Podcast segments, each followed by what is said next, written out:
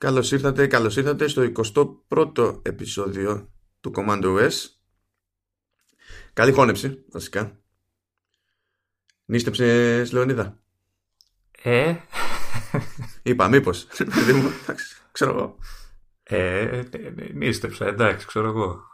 Τι εννοείς νηστεία, γιατί το να έχεις ένα τραπέζι από, εκεί, από εδώ μέχρι εκεί γεμάτο οτιδήποτε έχει να κάνει σχέση με τη θάλασσα και τα θαλασσινά της, δεν ξέρω αν θεωρείται πια νηστεία. Ξέρω, είναι σαν τη, σαν τη δίαιτα το έφαγα ελαφριά, έφαγα 4 κιλά βλήτα.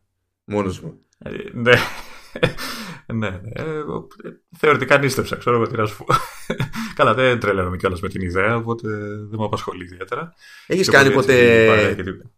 κανονική, έτσι, τελείως hardcore νηστεία. Μεγάλη σαρακοστή και έτσι; Και τις 40 μέρες, ας πούμε. Οι οποίες είναι 50. Ε, 50, ναι, τέλος πάντων, πόσες είναι. Ναι. Ε, όχι. Με το ζόρι πιτσιρικά με βάζανε τη μεγάλη εβδομάδα να νηστεύω ό,τι, ό,τι μπορούσαν να με βάλουν να νηστέψω. Ε, από τότε που με θυμάμαι να μπορώ να πω, ξέρεις, ε, δεν με πατάτε. Έχω σταματήσει να νηστεύω. Ε, αυτά. Δεν, δεν ασχολούμαι με το θέμα, με το άθλημα καθόλου. Έχω κάνει δύο ή τρεις φορές. Και το έχω κάνει και, και οικειοθελώς. Δεν είναι δηλαδή ότι με κυνηγούσε κανένας. Του, του στυλ να κάνουμε ε, τύπου διατροφή; Όχι, όχι. Πρωτίστως, δηλαδή αυτό που μου διάλυζε εμένα ήταν Μμ. να δω αν, αν το έχω, αν μπορώ να το καταφέρω. Χωρίς να, Οκ. να φρικάρω, ρε παιδί μου, στη διαδρομή. Και το, το έκανα δύο-τρεις φορές. Δηλαδή το είδα τη, την πάλευα. Οκ. Μετά διαφώνησε μαζί μου ένας γιατρός. Της λέει, ναι, εντάξει, καλή φάση, αλλά αυτό δεν είναι αιματοκρίτης. ναι. Οπότε, κοίταξε να δεις, παιδί μου, για ένα μήνα, κάθε μέρα, άντε λέει, να σου κάνω σκόντο μια φορά την εβδομάδα και να το ψάρι. Κάθε μέρα, όλα τα γεύματα, για ένα μήνα, κρέας, μέχρι να ισιώσεις. Και ίσχυσε να υποθέσω. Ναι, ίσιοσα. Το θέμα είναι ότι από τότε έχω το ανάποδο κουσούρι, δηλαδή με τα, με τα κρέατα. Έχω περάσει και μια περίοδο, ήταν κάποιες χρονιές, όπου το είχαμε σχεδόν παράδοση με, το, με τον Παύλο Παπαπαύλου. κρέατα, Μεγάλη Παρασκευή. Δηλαδή είναι ο πιο εύκολος τρόπος Ναι, εντάξει. να, να σε δείχνουνε. Και μόνο που σε βλέπουν, ξέρω εγώ, ότι είσαι στο λάθος μέρος και έχεις παραγγείλει το λάθος πράγμα, παγώνουν οι τριγύρω σου, δεν την παλεύουν καθόλου. Γιατί σου λέει, «Ρε φίλε, Μεγάλη Παρασκευή. Δηλαδή, ναι. πάει πολύ, ξέρω εγώ. Έχεις σπάσει αυτή η παράδοση, κρίμα. Εντάξει, εντάξει. Να, να μην ανοίξουμε τώρα συζήτηση περί θρησκείας και νηστείας. και Όχι, αυτά, όχι, γιατί όχι. Πάει Όχι. αλλού. Όχι. Θα πάμε πολύ αλλού. Αλλά τέλος πάντων, εντάξει, ας αφήσουμε την νηστεία στην άκρη. Διότι έχουμε άλλα πιο σημαντικά πράγματα. Βασικά φρόντισε ο, ο αγαπητός Donald Trump να έχουμε άλλα πιο σημαντικά πράγματα. Και μετά συνέχισε το αστείο Tim Cook. Θα μου κάνεις μια χάρη. Για πες. Μπορώ, μπορώ από, από εδώ και στο εξής να σε λέω Μάνο Commando S. Πες, πες, με, πες με όπως θες, δεν ξέρω. Δεν ξέρω, μια καινούργια παράδοση ξεκινάει. Δηλαδή, εντάξει, τι, τι, τι, να- αυτός ο άνθρωπος, δηλαδή ο, ο Τραμπ πραγματικά, δεν σταματάει με τίποτα. Δεν, δεν, δεν, δεν, δεν, δεν- δεν σταματάει. Βγαίνει να προλογίσει σε ζωντανή μετάδοση τον Tim Cook, που είναι ο CEO της Apple, και δεν μπορείς ούτε αυτό να κάνεις σωστά. Δηλαδή, αντί να τον πει μπλα μπλα, ξέρω εγώ, ο Tim Cook της Apple, είπε εδώ ε, είναι ο Team Apple. Και φυσικά έλειωσε το σύμπαν, ας πούμε, στο, στο γέλιο. Αλλά το πραγματικό highlight της υπόθεσης είναι ότι πηγαίνει μετά ο Tim Cook και αλλάζει το όνομά του στο Twitter και το βάζει από εκεί που ήταν Tim Cook, ρε παιδί μου, γράφει, ε, γράφει Tim και δίπλα βάζει το σύμβολο της Apple, ώστε να διαβάζετε Team Apple. Και δεν είπε τίποτα άλλο. Απλά το άλλαξε και το άφησε έτσι. Και, και έλειωσε το σύμπαν. Και- έλειωσε. Και ναι, ναι, έλειωσαν όλοι. Βέβαια, εντάξει, εγώ θα σε κατηγορήσω γιατί είσαι ένας από τους εγκάθετους, από αυτούς που διαδίδουν ψευδείς ειδήσεις στο, στο ίντερνετ και όπου αλλού μπορούν. Έτσι, γιατί ο, ο, ο πρόεδρος ε, το είπε και μόνος του, δεν όχι, ήταν όχι, όχι, λάθος. όχι, όχι, δεν άλλες Έτσι. πρόεδρος. Για τον Τραμπ δεν θα άλλες πρόεδρος, θα Ήταν πρόεδρας. για να... Ο πρόεδρος, ναι, εντάξει. Ήταν απλά ένας τρόπος για να κερδίσουμε λίγο χρόνο, να ξεμπερδέψουμε τα μπερδεμένα, ώστε να ξέρει ο καθένας σε ποιο team ε, ε, αναφέρεται. Έτσι, και όλοι εσείς που λέτε ότι έκανε βλακεία είστε, εντάξει, να πάνε να πνιγείτε, είστε καταστροφής του σύμπαντος, ας πούμε, και διαδίδετε ψέματα και αναλήθειες και δεν ξέρω εγώ τι. Ναι, εντάξει. Απλά να μας πει αν είναι αυτή η θεωρία του, έτσι και αρχίσουμε να τον, να αρχίσουμε να τον προλογίσουμε όλοι ως Orange Trump. να πάει κάπου κι αυτός, να πρέπει κάποιος να τον παρουσιάσει και να πει ότι εδώ έχουμε, ξέρω εγώ, τον πρόεδρο των Ηνωμένων Πολιτειών. Επίσης, αν, αν, είναι να, αν είναι να πέσουν τίποτα πύραυλοι αυτή τη στιγμή έτσι που τα λες εσύ για τον πρόεδρα. Εγώ δεν σε ξέρω. Τυχαία βρέθηκα στο podcast. Ναι, εντάξει, γιατί μπορεί να βρει την Ελλάδα στο χάρτη. Άσχετο. Εντάξει. Εγώ δεν σε ξέρω, ξαναλέω. Άμα ρίξει τα σωστά, δεν την γλιτώνει ούτε στο, στο γουδί. Οπότε μη. Εντάξει. εντάξει, να Έτσι, σοβαρά, σοβαρά ξεκινάμε αυτό το επεισόδιο. Μόνο σοβαρά ξεκινάμε γενικά εμείς τα πάντα. Με κακιούλες, με κακιούλες. Ε, τι κακιούλες, αφού δεν την παλεύει το άτομο. Δεν την παλεύει. Δηλαδή δεν φτάνει που δεν το βουλώνει με τίποτα. Όσες φορές και να κάνει, να κάνει κάτι στραβό, δεν θεωρεί ότι είναι σημάδι, ας πούμε, για να, να είναι λίγο πιο λακωνικός σε κάτι, τέλος πάντων. ξέρω εγώ, σε οτιδήποτε. Όχι, εκεί. Η πλάκα, η πλάκα είναι ότι και ο Κουκ ε, όταν άλλαξε το όνομα δεν έγραψε Apple. Έτσι, ήταν το λογότυπο, το σηματάκι έτσι. Το ναι, ναι. Διακριτικά, ρε παιδί μου. Ναι, ήταν, ήταν απόλυτα. Ήταν, ήταν απόλυτα trolling, απόλυτο corporate trolling, ρε παιδί μου, διακριτικό, super διακριτικό. Δηλαδή απλά το αλλάζουμε εκεί, δεν λέμε κουβέντα και ο νόν νοήτο. Ε, εμένα μου κάνει εντύπωση δεν θα, έχει, δεν θα του γκρινιάξει τώρα ο πρόεδρος, δεν θα του πει, ξέρεις, τι κάνεις εκεί γιατί με ρεζιλεύεις και έτσι ή, ή δεν τον νοιάζει καθόλου με τον Κουκ. Εντάξει, κοίτα, ο Κουκ θα γυρίσει και θα, θα πει θυμάσαι που, που ήθελες να μεταφέρω θέση εργασίας από την Κίνα εδώ; Λέει, διάλεξε. Το ένα θα κάνεις το άλλο. ναι, εντάξει, πάντως παρόλα αυτά, εντάξει, δηλαδή, okay, συνήθως ξέρεις, περιμένεις κάποιο σεβασμό έστω στη θέση, παιδί μου, από τους υπόλοιπους, αλλά εντάξει, δεν δε μάσησε. Εντάξει, θα μου πεις ε, αστείο, χαχά, χιούμορ, ε, OK, okay, αλλά. Μα τώρα να, να σε νοιάζει να πετύχεις το όνομα του άλλου, όχι σε τέτοιο περιβάλλον. Έτσι. Είναι απόλυτα βασικό επίπεδο σεβασμού. Ναι, εντάξει. Και ο άλλος δεν τον νοιάζει. Δηλαδή δεν ήταν καν είπα team Apple και όχι λάθος, sorry, είναι έτσι. Συνέχισε την κουβέντα, δεν τον νοιάζει καθόλου. Και ζητάει και τα ρέστα και από πάνω. Ε, το μεταξύ νομίζω ότι ψιλοέλειωσε στο γέλιο και η κόρη του Τραμπ, έτσι. Κάπου είχα δει ένα, σε ένα άρθρο Twitter, ήταν και αυτό πάλι, δεν θυμάμαι. Πάλι γέλαγε και η ίδια, ας πούμε. Ξέρεις, χαχά. Ο πατέρας μου έκανε πάλι φλακία. Αυτό δεν το πέτυχα καθόλου. Δεν θυμάμαι ακριβώς τι είχε πει. Αλλά νομίζω τον, τον δούλευε και η κόρη του ίδια. Αυτό δεν το πέτυχα καθόλου, δεν πήρα χαμπάρι. Αλλά εντάξει, εντάξει, ήταν με... Ας πάμε σε κάτι πιο, πιο ουσιώδες. Ε, Πάντως, εγώ θα σε λέω έτσι, ή μάνο Command S ή μάνο Eternity, ε, διάλεξε και πάρε ό,τι σ' αρέσει πιο πολύ. Έτσι. Δεν μπορεί να το κάνει μόνο ο Τραμπ, θα το κάνω κι εγώ. Δεν μπορώ, δεν μπορώ να διαλέγω μεταξύ fake news, Λεωνίδα.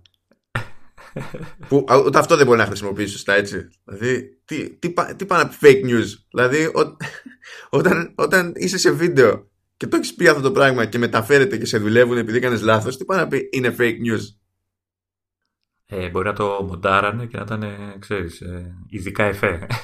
να κολλήσαν τη λέξη. ναι, ναι, ναι. Σαν, τα, σαν το deep fake porn, πες του. Ναι, ναι, εντάξει. okay, δεν ξεχάσουμε καθόλου. Τέλος πάντων, να πούμε κάτι που μας αφορά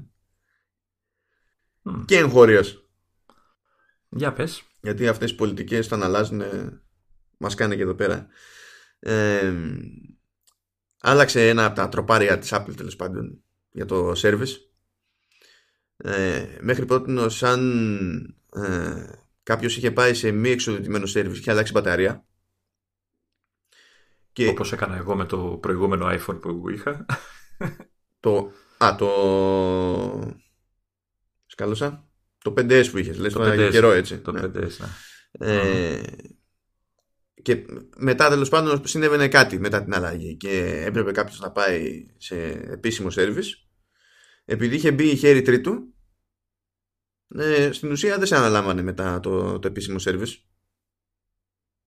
Είχε μπει χέρι τρίτου και είχε μπει και, και μπαταρία τρίτου τέλος πάντων. Δεν είχε μπει από τις μπαταρίες που χρησιμοποιεί από τους προμηθευτές της η, ίδια η app. Αυτό υποθέτω ίσχυε. Ξέρεις, και να πληρώνω. Να πεις ρε παιδί μου, πληρώνω να το αλλάξετε. Έτσι. Δεν, είναι, δεν είναι μόνο για φάση εγγύηση και τέτοια. Όχι, όχι, δεν είχε να κάνει με εγγύηση. Θέλω να πάω να πληρώσω. Ναι. Τέλος, τελεία. Ναι, ναι, ναι, δεν έπαιζε, δεν είχε σημασία τι είχε γίνει, τι του ζητούσε. Αν αυτό που ήθελες να διορθωθεί δεν είχε καμία σχέση με την μπαταρία, σου λέει δεν σε αναλαμβάνω.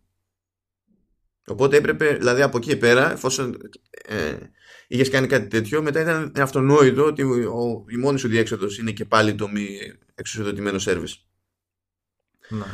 Αυτό αλλάζει τώρα. Και πάλι είχες το, είχες το άγχος ότι πάλι κάτι μπορεί να πάει στραβά, έτσι. Ναι, εξαρτάται από την περίπτωση πάντα. Ε, αυτό αλλάζει τώρα και η αλήθεια είναι ότι δεν έχω προλάβει να δω να μεταφέρεται στη, στην ελληνική πραγματικότητα αυτό, αλλά συνήθως όταν γίνονται τέτοιες αλλαγές μας αγγίζουν και εμάς.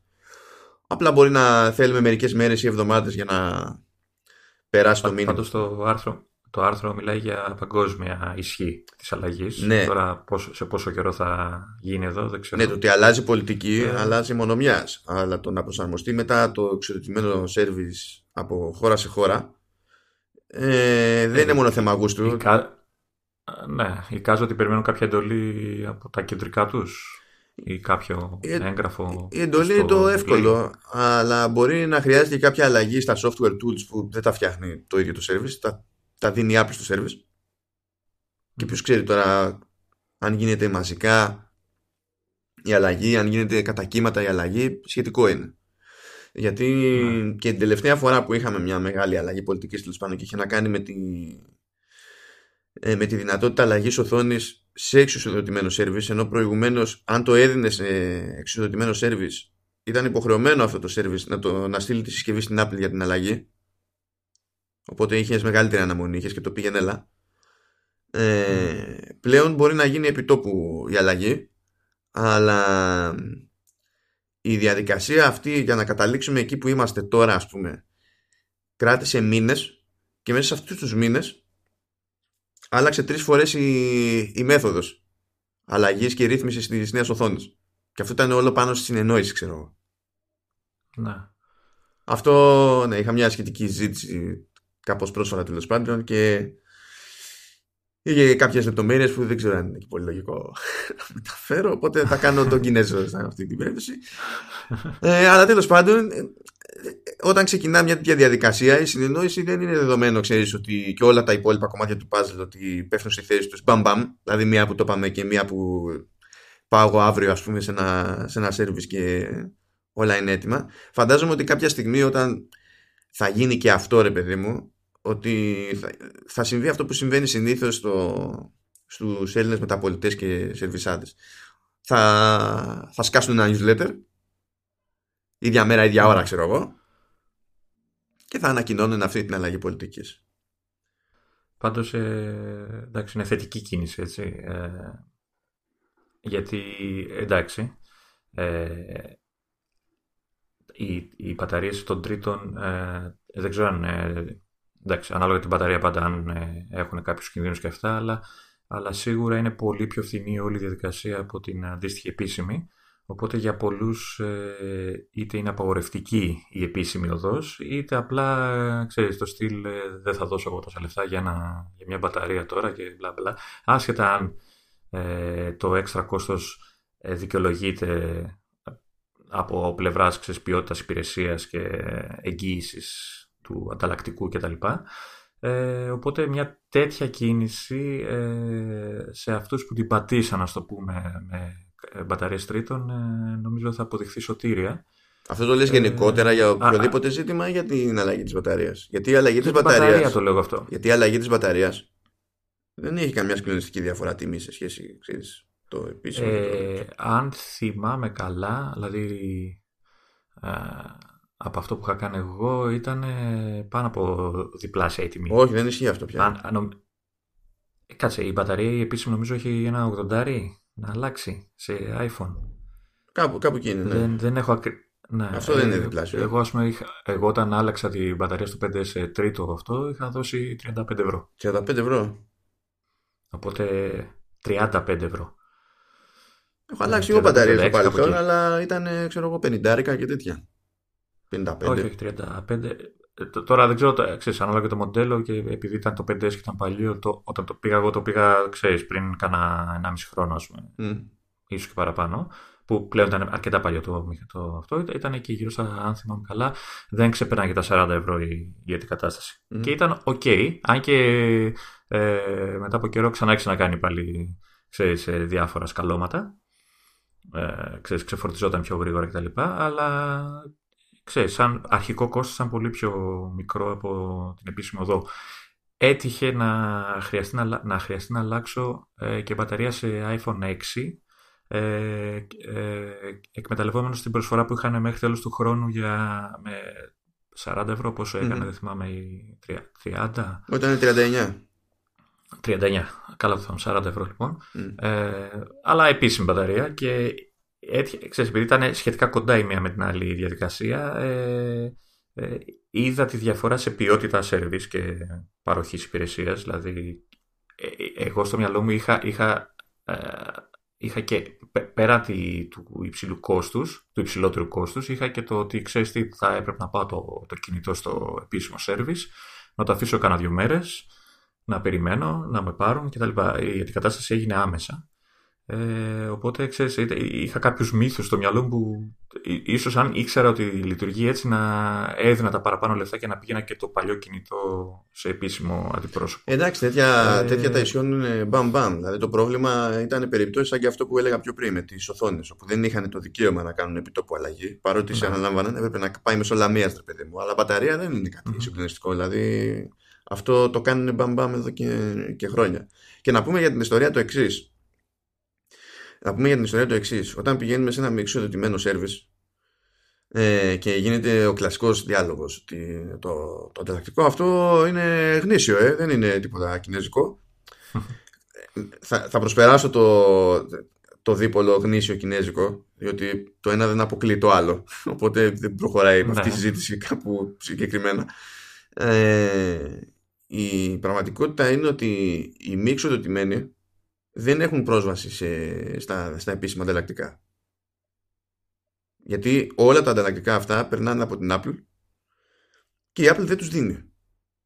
Οπότε πρέπει να πάνε και αυτοί μεσολαμίας και να βρουν κάτι παρεμφερές ή τώρα εφόσον ξέρεις έχεις να κάνεις με την πραγματικότητα ποιος ξέρει από πού έχει καβατζώσει κάποιος το οτιδήποτε και μετά πηγαίνει αυτό το οτιδήποτε και το, και το δίνει σε μη εξοδοτημένα service και, και δεν συμμαζεύεται. Αυτό δεν το λέω για να ρίξω τα αμύξου τιμένα service, διότι δεν είναι ότι έχουν κάποια επιλογή και κάνουν τη λανθασμένη επιλογή. Απλά είναι ένα γεγονός ότι δεν έχουν πρόσβαση. Δηλαδή, οπότε αν γυρίσεις κάποιος και επιμείνει ότι μα αυτό είναι το γνήσιο, ε, και το εννοείται φυσικά, ε, εντάξει. Μην το παίρνουμε απαραίτητα τη μετρητή σε τέτοιες περιπτώσεις. Κοίτα, εγώ ε, ε, γνωρίζω ότι δεν είναι γνήσιο έτσι, γιατί άμα ήταν γνήσιο δεν θα έκανε και τόσα λεφτά όταν το άλλαζα. Ε, ε, το μόνο μου άγχος ήταν να είναι τουλάχιστον ε, μια ποιοτική επιλογή, γιατί αυτό που φοβάμαι πιο πολύ απ' όλα είναι, ξέρεις, τύπου έσκασε το κινητό ξαφνικά ενώ φόρτιζε ή φούσκωσε, που συνήθως όλες αυτές οι περιπτώσεις είναι από μπαταρίες τέτοιες τρίτου, τρίτων κατασκευαστών. Ε, Ήμουν τυχερός μάλλον, δεν ε, είχε κάποιο θέμα το κινητό. Ε, απλά τώρα, αν χρειαστεί να ξαναλλάξω μπαταρία, μάλλον θα κινηθώ κατευθείαν για, για επίσημη αντικατάσταση για να είμαι και πιο σίγουρος ε, σε όλους τους τομείς. Δεν ξέρω αν θα το ξανά έκανα για τρίτο. Ε, ναι, μόνο εντάξει.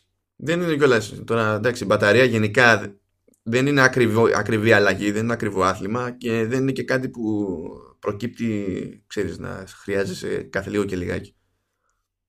Όχι, εγώ φοβόμουν και το άλλο, το, την μεταχείριση της ίδιας συσκευής από έναν τρίτο. Ε, δηλαδή δεν ξέρω κατά πόσο έχουν τα αντίστοιχα εργαλεία για να ανοίξουν σωστά το όποιο iPhone και να ξεκολλήσουν από μέσα τα οτιδήποτε χρειάζεται να ξεκολλήσεις. Εντάξει, ξέρουν οι άνθρωποι, οι μάστρε τα έχουν μάθει. Απλά δεν ξέρω αν τα εργαλεία τα δικά τους είναι το ίδιο καλά με τα αντίστοιχα επίσημα. Εντάξει, κοίτα, σε αυτές τις περιπτώσεις ξέρεις, δηλαδή και ο μίξο εντετημένο θα γυρίσει και θα σου πει ότι ωραία, σου διόρθωσα ή σου έφτιαξα ή σου άλλαξα, ό,τι ήταν τέλος πάντων. Έκανα ό,τι ήταν να κάνω και σου δίνει και μια περίοδο εγγύησης από την άποψη ότι πρέπει να σε καλύψει και κάπως άμα το ανταλλακτικό προκύψει ότι είναι γιούχου και φανεί σύντομα και αναλαμβάνει και την ευθύνη σε περίπτωση που προκύψει κάποιο πρόβλημα το οποίο φαίνεται ότι ήρθε από τη δική του την παρέμβαση. Οπότε ξέρεις, είναι λογικό να το σκέφτεσαι αυτό το πράγμα. Ταυτόχρονα δεν είναι ένα σενάριο στο οποίο ε, είσαι και εκεί τελείως ξεκρέμαστος, σας παιδί μου. Αυτό θέλω να πω. Να. Δεν ξέρω. Δεν ξέρω. Πάντως νομίζω ότι επειδή ε, έχω κανένα δύο συσκευές ακόμα που είναι έτοιμες για αλλαγή μπαταρίας μετά από τόσα χρόνια χρήσης ε, νομίζω ότι θα πάω επίσημα. Δεν θα ξανασχοληθώ με τρίτο κατασκευαστή. Και εμένα κοντοζυγώνει η ώρα του, του εσύ. Εγώ έχω iPod Touch, το τελευταίο που είχε βγει, το οποίο έχει, επειδή ε, πιθανότατα επειδή δεν χρησιμοποιόταν πολύ συχνά για κάποιο διάστημα, ξέρεις, είχε, έχει φάει σκάλο με μπαταρία και εκεί που δείχνει, ξέρεις, φορτισμένη ξαφνικά είναι στο 20% τη βάζει στην πρίζα και είναι πάλι στο 70%, έχει κάνει τέτοια κατοικουλά. Και έχω και ένα iPad mini 4, το οποίο το χρησιμοποιώ μικρός και προφανώς μετά από το καιρό του έχει βγάλει λίγο τα μάτια και του έχει κάνει κανένα δυο, ξέρεις, down στο 30%. Mm. Ε, οπότε αυτά τα δύο είναι τα επόμενα στη σειρά για αντικατάσταση. Ε, εντάξει. Εμένα μου είναι κάπου στο 86-88%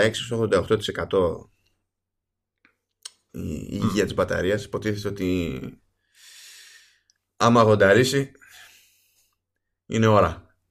Ε. Νομίζω σου, σου λέει πια κιόλας, σου λέει, σου έχει στάτους, ε, ξέρεις, σου λέει είναι ok ή θέλει αντικατάσταση. Ε, ναι, απλά το, το, όριο αυτό είναι το 80%. Μόλις πάει 80% τότε σου λέει ότι θέλει αντικατάσταση. Σου δείχνει, μπορείς να πας και να δεις σε τι ποσοστό είσαι χοντρικά ε, αλλά ο κόφτης είναι το 80. Μόλις πάει 80 θα σε ειδοποιήσει, παιδί μου, ότι κοίταξε να δεις έτσι και έτσι. Και έχει ένα νόημα να πας να το φρεσκάρεις μετά. Το κακό με, τα, με, τα, με τις δικές μου συσκευές αυτές τις δύο που σου είπα, το Touch και το, το iPad, είναι ότι δεν έχουν αυτό το, αυτή τη λειτουργία. Ε, εντάξει, το iPod Touch ήταν παλιό, ok. Το, αυτό την υγεία της μπαταρίας που έχει το μενού, το iPad δεν την έχει γενικά. Κανένα iPad. Τουλάχιστον από αυτά που έχω στα χέρια μου. Mm-hmm. Οπότε δεν ξέρεις σε τι κατάσταση είναι η μπαταρία του iPad. Ε, και το iPod Touch νομίζω επειδή είναι παλιό, απλά δεν την έβαλε ποτέ, ας πούμε, σαν λειτουργία. Ναι, πρέπει να μην υποστηρίζει την αντίστοιχη έκδοση του iOS, ας πούμε, ή κάτι τέτοιο. Φαντα... Φαντάζομαι ότι το iPod Touch δεν έχει καν τη δυνατότητα να σου δείχνει το ποσοστό της μπαταρίας της φόρτισης. Ναι. Πώς έχει και στο κονιδάκι και δίπλα γράφει 78%. Α, όχι όμως, τον, Α, τον Α8 έχει το τελευταίο. Οπότε κανονικά σηκώνει ναι, το, iOS το 12, δεν είναι ότι δεν το σηκώνει. Δεν, ξέρω, σου λέω από, την, ε, από τότε που το είχα πάρει, ε, μου είχε κάνει εντύπωση αυτό, ότι δεν έχει την επιλογή να εμφάνισει ποσοστό μπαταρίας ε, δίπλα στο εικονίδιο. Ξέρεις ακριβώς ότι έχεις τόσο τη 100 μπαταρία. Εντάξει, αυτά είναι χαζά. Ε, και το ένα που μιλάς και το ναι, άλλο, το ότι δεν μπορείς να δεις ποσοστά υγεία μπαταρίας στο iPad. Έχουν, κάτι έχουν κόψει στο τσιπάκι, δεν ξέρω κάτι. Όχι, ε, τίποτα δεν έχουν κόψει στο τσιπάκι. Αυτό είναι εγκεφαλικό σκάλαμα στο software. Τι να έχουν κόψει στο τσιπάκι. Σιγά. Ναι, δεν ξέρω, δεν ξέρω, αλλά πάντως ναι. Ε, και στα iPad, να σου πω την δεν ξέρω για, για ποιο λόγο δεν το βάζουν. Ε, έχουν τόσο μεγάλη ε, εμπιστοσύνη στις μπαταρίες των iPad που okay, είναι πολύ καλές όλες. Αλλά... Ε, ισχύει ότι φύρονται πιο να. αργά. Γιατί υπάρχει. Δεν καταπονούνται με τον ίδιο τρόπο ακριβώς, είναι και μεγαλύτερες. Ε, δεν κάνουν τους ίδιους κύκλους φόρτισης αποφόρτισης τόσο επιθετικά και τόσο γρήγορα που συμβαίνει με τηλέφωνα. Εντάξει. Εντάξει, δεν θα σε χάλαγε όμω να έχεις μια ένδειξη έτσι. Δηλαδή, όχι, δεν, μα... δεν καταλαβαίνω. Δηλαδή, κάποιο, όχι, μα το είπα ότι είναι χαζό αυτό. Έπρεπε να υπάρχει γιατί ναι. δεν υπάρχει λόγος να μην υφίσταται. Από τη στιγμή που έχουν φτιάξει το εργαλείο αυτό για μια συσκευή, δεν έχει να κάνει κάτι πέραν του να λειτουργήσει και στην άλλη συσκευή όπως είναι φτιαγμένο να λειτουργήσει. Δεν, δεν είναι ότι πρέπει να μπει κάποια ειδική υποστήριξη, να γίνει κάποια συγκλωστική διεργασία. Τίποτα. Απλά έχουν να πούνε ότι, α, εντάξει, να εμφανίζεται και εκεί.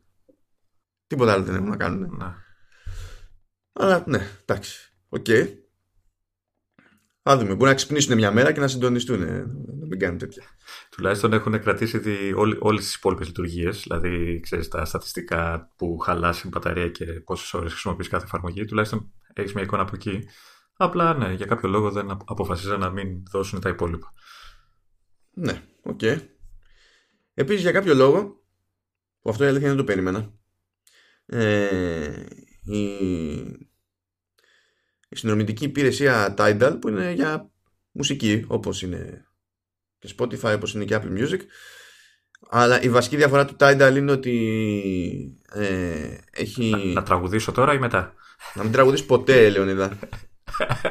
Αυτή είναι η μόνη σωστή επιλογή. Θα έχω και Masters Quality. Όχι, Λεωνίδα. Θα έχεις Masters Κάτσε τα αυγά σου. Ε, η, βασική διαφορά του, του Tidal είναι ότι έχει υψηλότερη ποιότητα ήχου ως επιλογή, ανάλογα με τη συνδρομή βέβαια. Και έχει και περίπτωση, δηλαδή έχει υψηλότερη ανάλυση και νομίζω σε κάποιες περιπτώσεις έχει και ασυμπίεστο ήχο.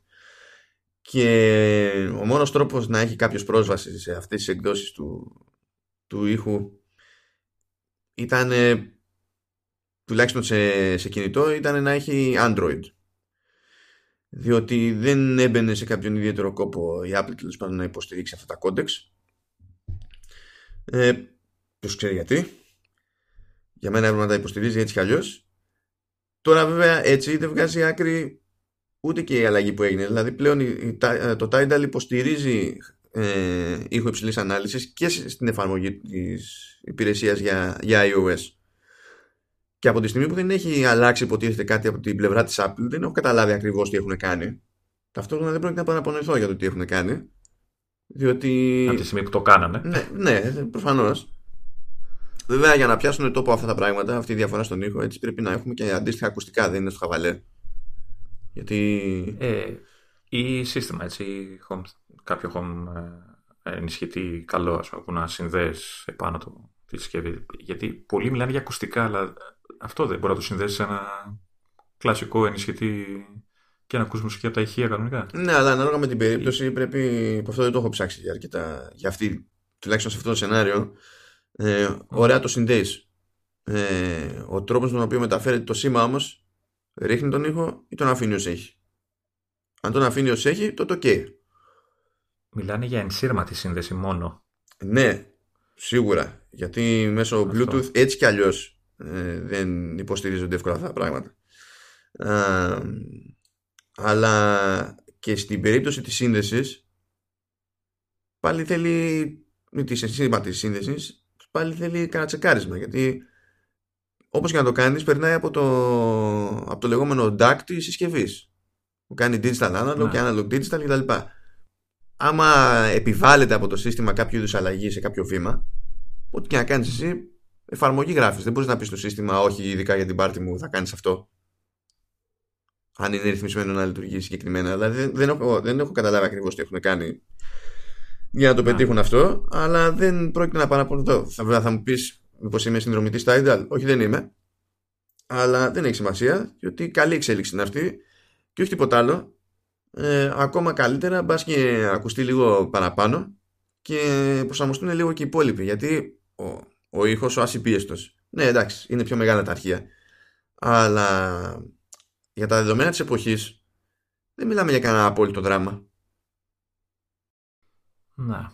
Και στην τελική εντάξει, είναι λίγο δύσκολο να πιστεί κάποιος να επενδύσει και σε hardware, δηλαδή δεν λέω για τη συσκευή, λέω για τα ακουστικά, να, ώστε να κάτσει και να ακούσει τη διαφορά. Υπάρχει ένα αιώνιο debate για το ποιος καταλαβαίνει τη διαφορά, ποιος δεν καταλαβαίνει τη διαφορά και δεν συμμαζεύεται.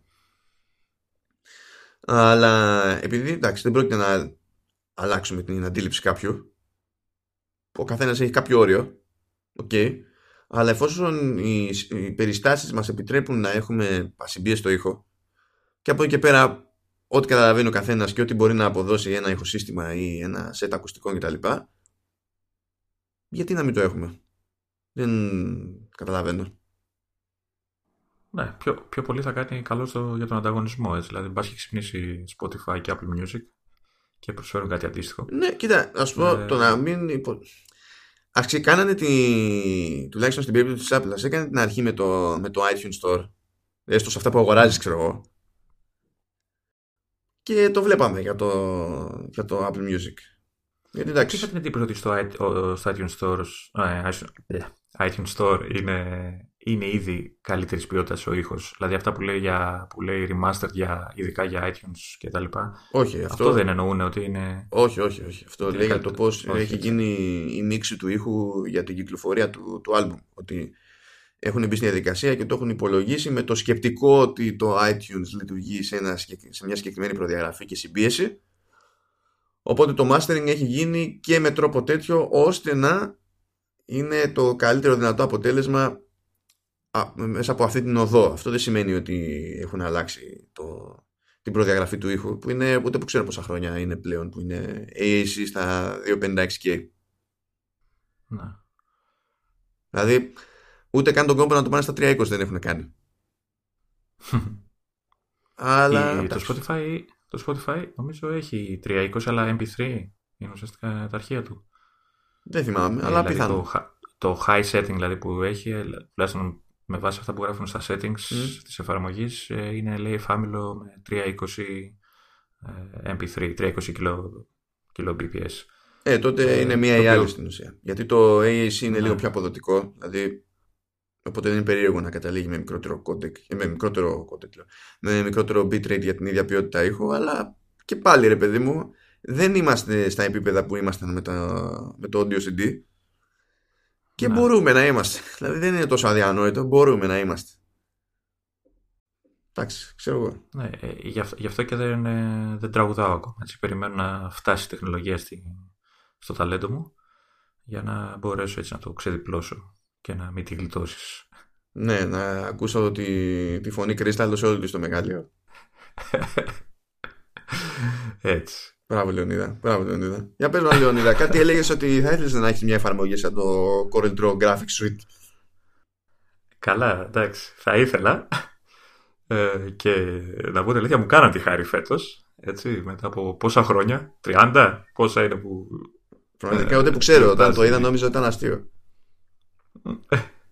Από, ξέρω από πότε υπάρχει η Corel, νομίζω, είναι, νομίζω γιορτάζει τα 30 της χρόνια τώρα, ε, αποφασίσαν επιτέλους να ασχοληθούν και με το Mac και να βγάλουν το Corel Draw το κλασικό αυτό, αυτή τη σουίτα σχεδίασης, design, ε, τα πάντα τέλος πάντων και σε Mac. Και μάλιστα ε, δεν είδα, ε, διατίθεται ήδη, ναι, ε, νομίζω από σήμερα διατίθεται. Ε, και OK, okay, ε, να θυμίσω ότι η Corel ήταν αυτή που πριν λίγο καιρό είχε αγοράσει και την Parallels, την εταιρεία με, το virtual, ε, με τα virtual machine, ε, το, το, το, το software για τα virtual machine. Mm. Οπότε κάτι έχει αλλάξει στο εσωτερικό της, έτσι, κάτι σαν να αγάπησε λίγο παραπάνω το, τους Mac. Δεν ξέρω τι, τι παίζεται. Θα δούμε. Ε, εγώ θα ήθελα να έχω μια τέτοια εφαρμογή, δεν ξέρω τι χρησιμοποιώ. θα ήθελα να με χρησιμοποιεί αυτή, λέει ε, εντάξει, χρησιμοποιώ pages πιο πολύ για να κάνω κάποια πολύ απλά έντυπα που φτιάχνω ε, και φυσούλες και δεν ξέρω τι. Ε, το οποίο από τη μία κάποιος που το ακούει νομίζω ότι είναι ένα απλό word processing ε, app αλλά το Pages ήταν, δεν ξέρω, από την ημέρα που το είδα όταν ξεκίνησα να χρησιμοποιώ Mac μου φάνηκε ότι είναι πιο πολύ στημένο για έτσι, για σελιδοποίηση που λέμε και για απ, απλή, ξέρεις, απλό design εντύπων. Μα ως πρόγραμμα Παρά... σελιδοποίησης ξεκίνησε. Δηλαδή νομίζω πριν την έκδοση 3 ε, δεν λειτουργούσε ως επεξεργαστής κειμένου. Ούτε καν. OK. Okay. Ε, φαίνεται, ακόμα και τώρα φαίνεται αυτό. Ε, ναι. ε, γιατί, γιατί φαντάζομαι ότι πριν ξεκινήσω ε, τη χρήση του Mac ε, στα Windows χρησιμοποιούσα το, το Publisher, το, το, του Office, ξέρεις, το, το οποίο είναι ένα πρόγραμμα έτσι με vector ε, σχεδίαση και σελιδοποίηση. Αυτό ζει ακόμη; Και... Ναι, ναι, ναι, ζει ακόμα. Ε, και όταν ξέρεις, έκανα την, αλλαγή, την εναλλαγή και έψαχνα να βρω κάποιο πρόγραμμα εφάμιλος ώστε να μπορώ να συνεχίσω τη δουλειά κτλ.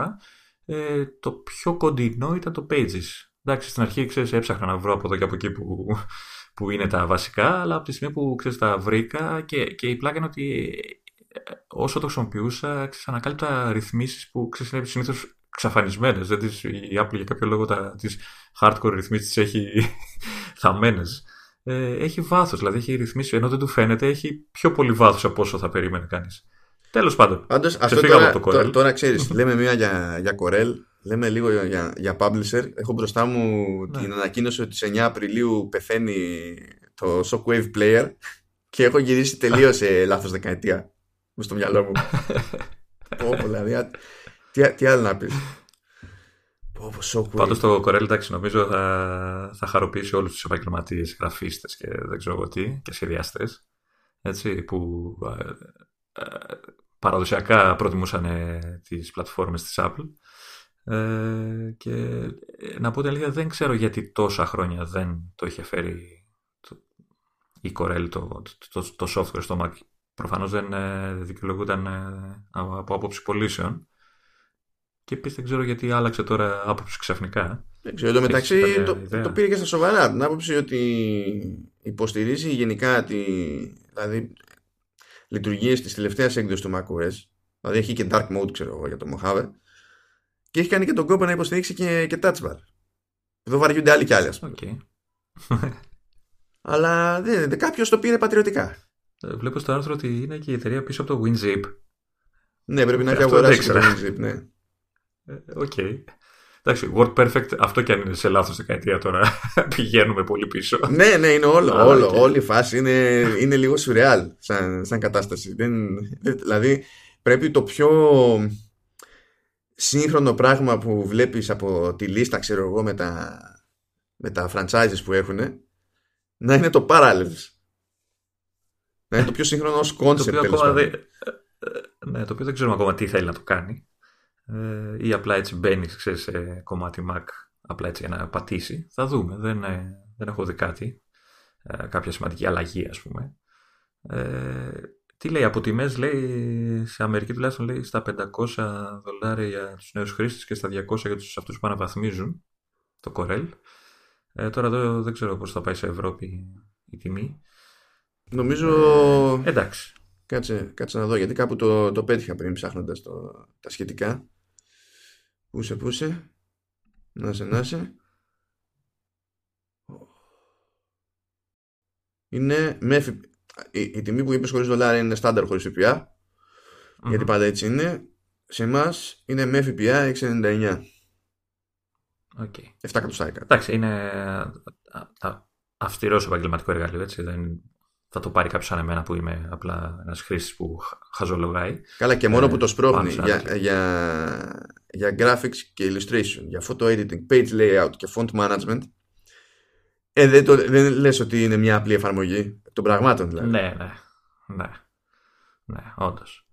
Ε, εντάξει, οπότε για μένα είναι, ξέρεις, αυτό που σου λέγα και εκτός podcast, είναι σαν να θέλω να φτιάξω κάτι, ξέρω εγώ, να, να σκοτώσω μια μίγα με ένα μπαζούκα. Δεν νομίζω ότι μου χρειάζεται κάτι τόσο ε, ολοκληρωμένο και περίπλοκο. Δεν χρειάζεται να σκοτώσεις τη μίγα, αλλά ένα μπαζούκα μπορεί να φανεί χρήσιμο. ναι, οκ. Ε, αυτά με τα, με τα σχεδιάκια και με τις ζωγραφιές μας. Και μιας και είσαι και σε παιχνιδιάρικη διάθεση έτσι, με τα σχέδια και όλα αυτά που μου φέρες εδώ τα άρθρα, να πάμε και στην άλλη μας αγαπημένη ασχολία. Για πες. Έτσι, ε, για το PlayStation 4 μιλάω.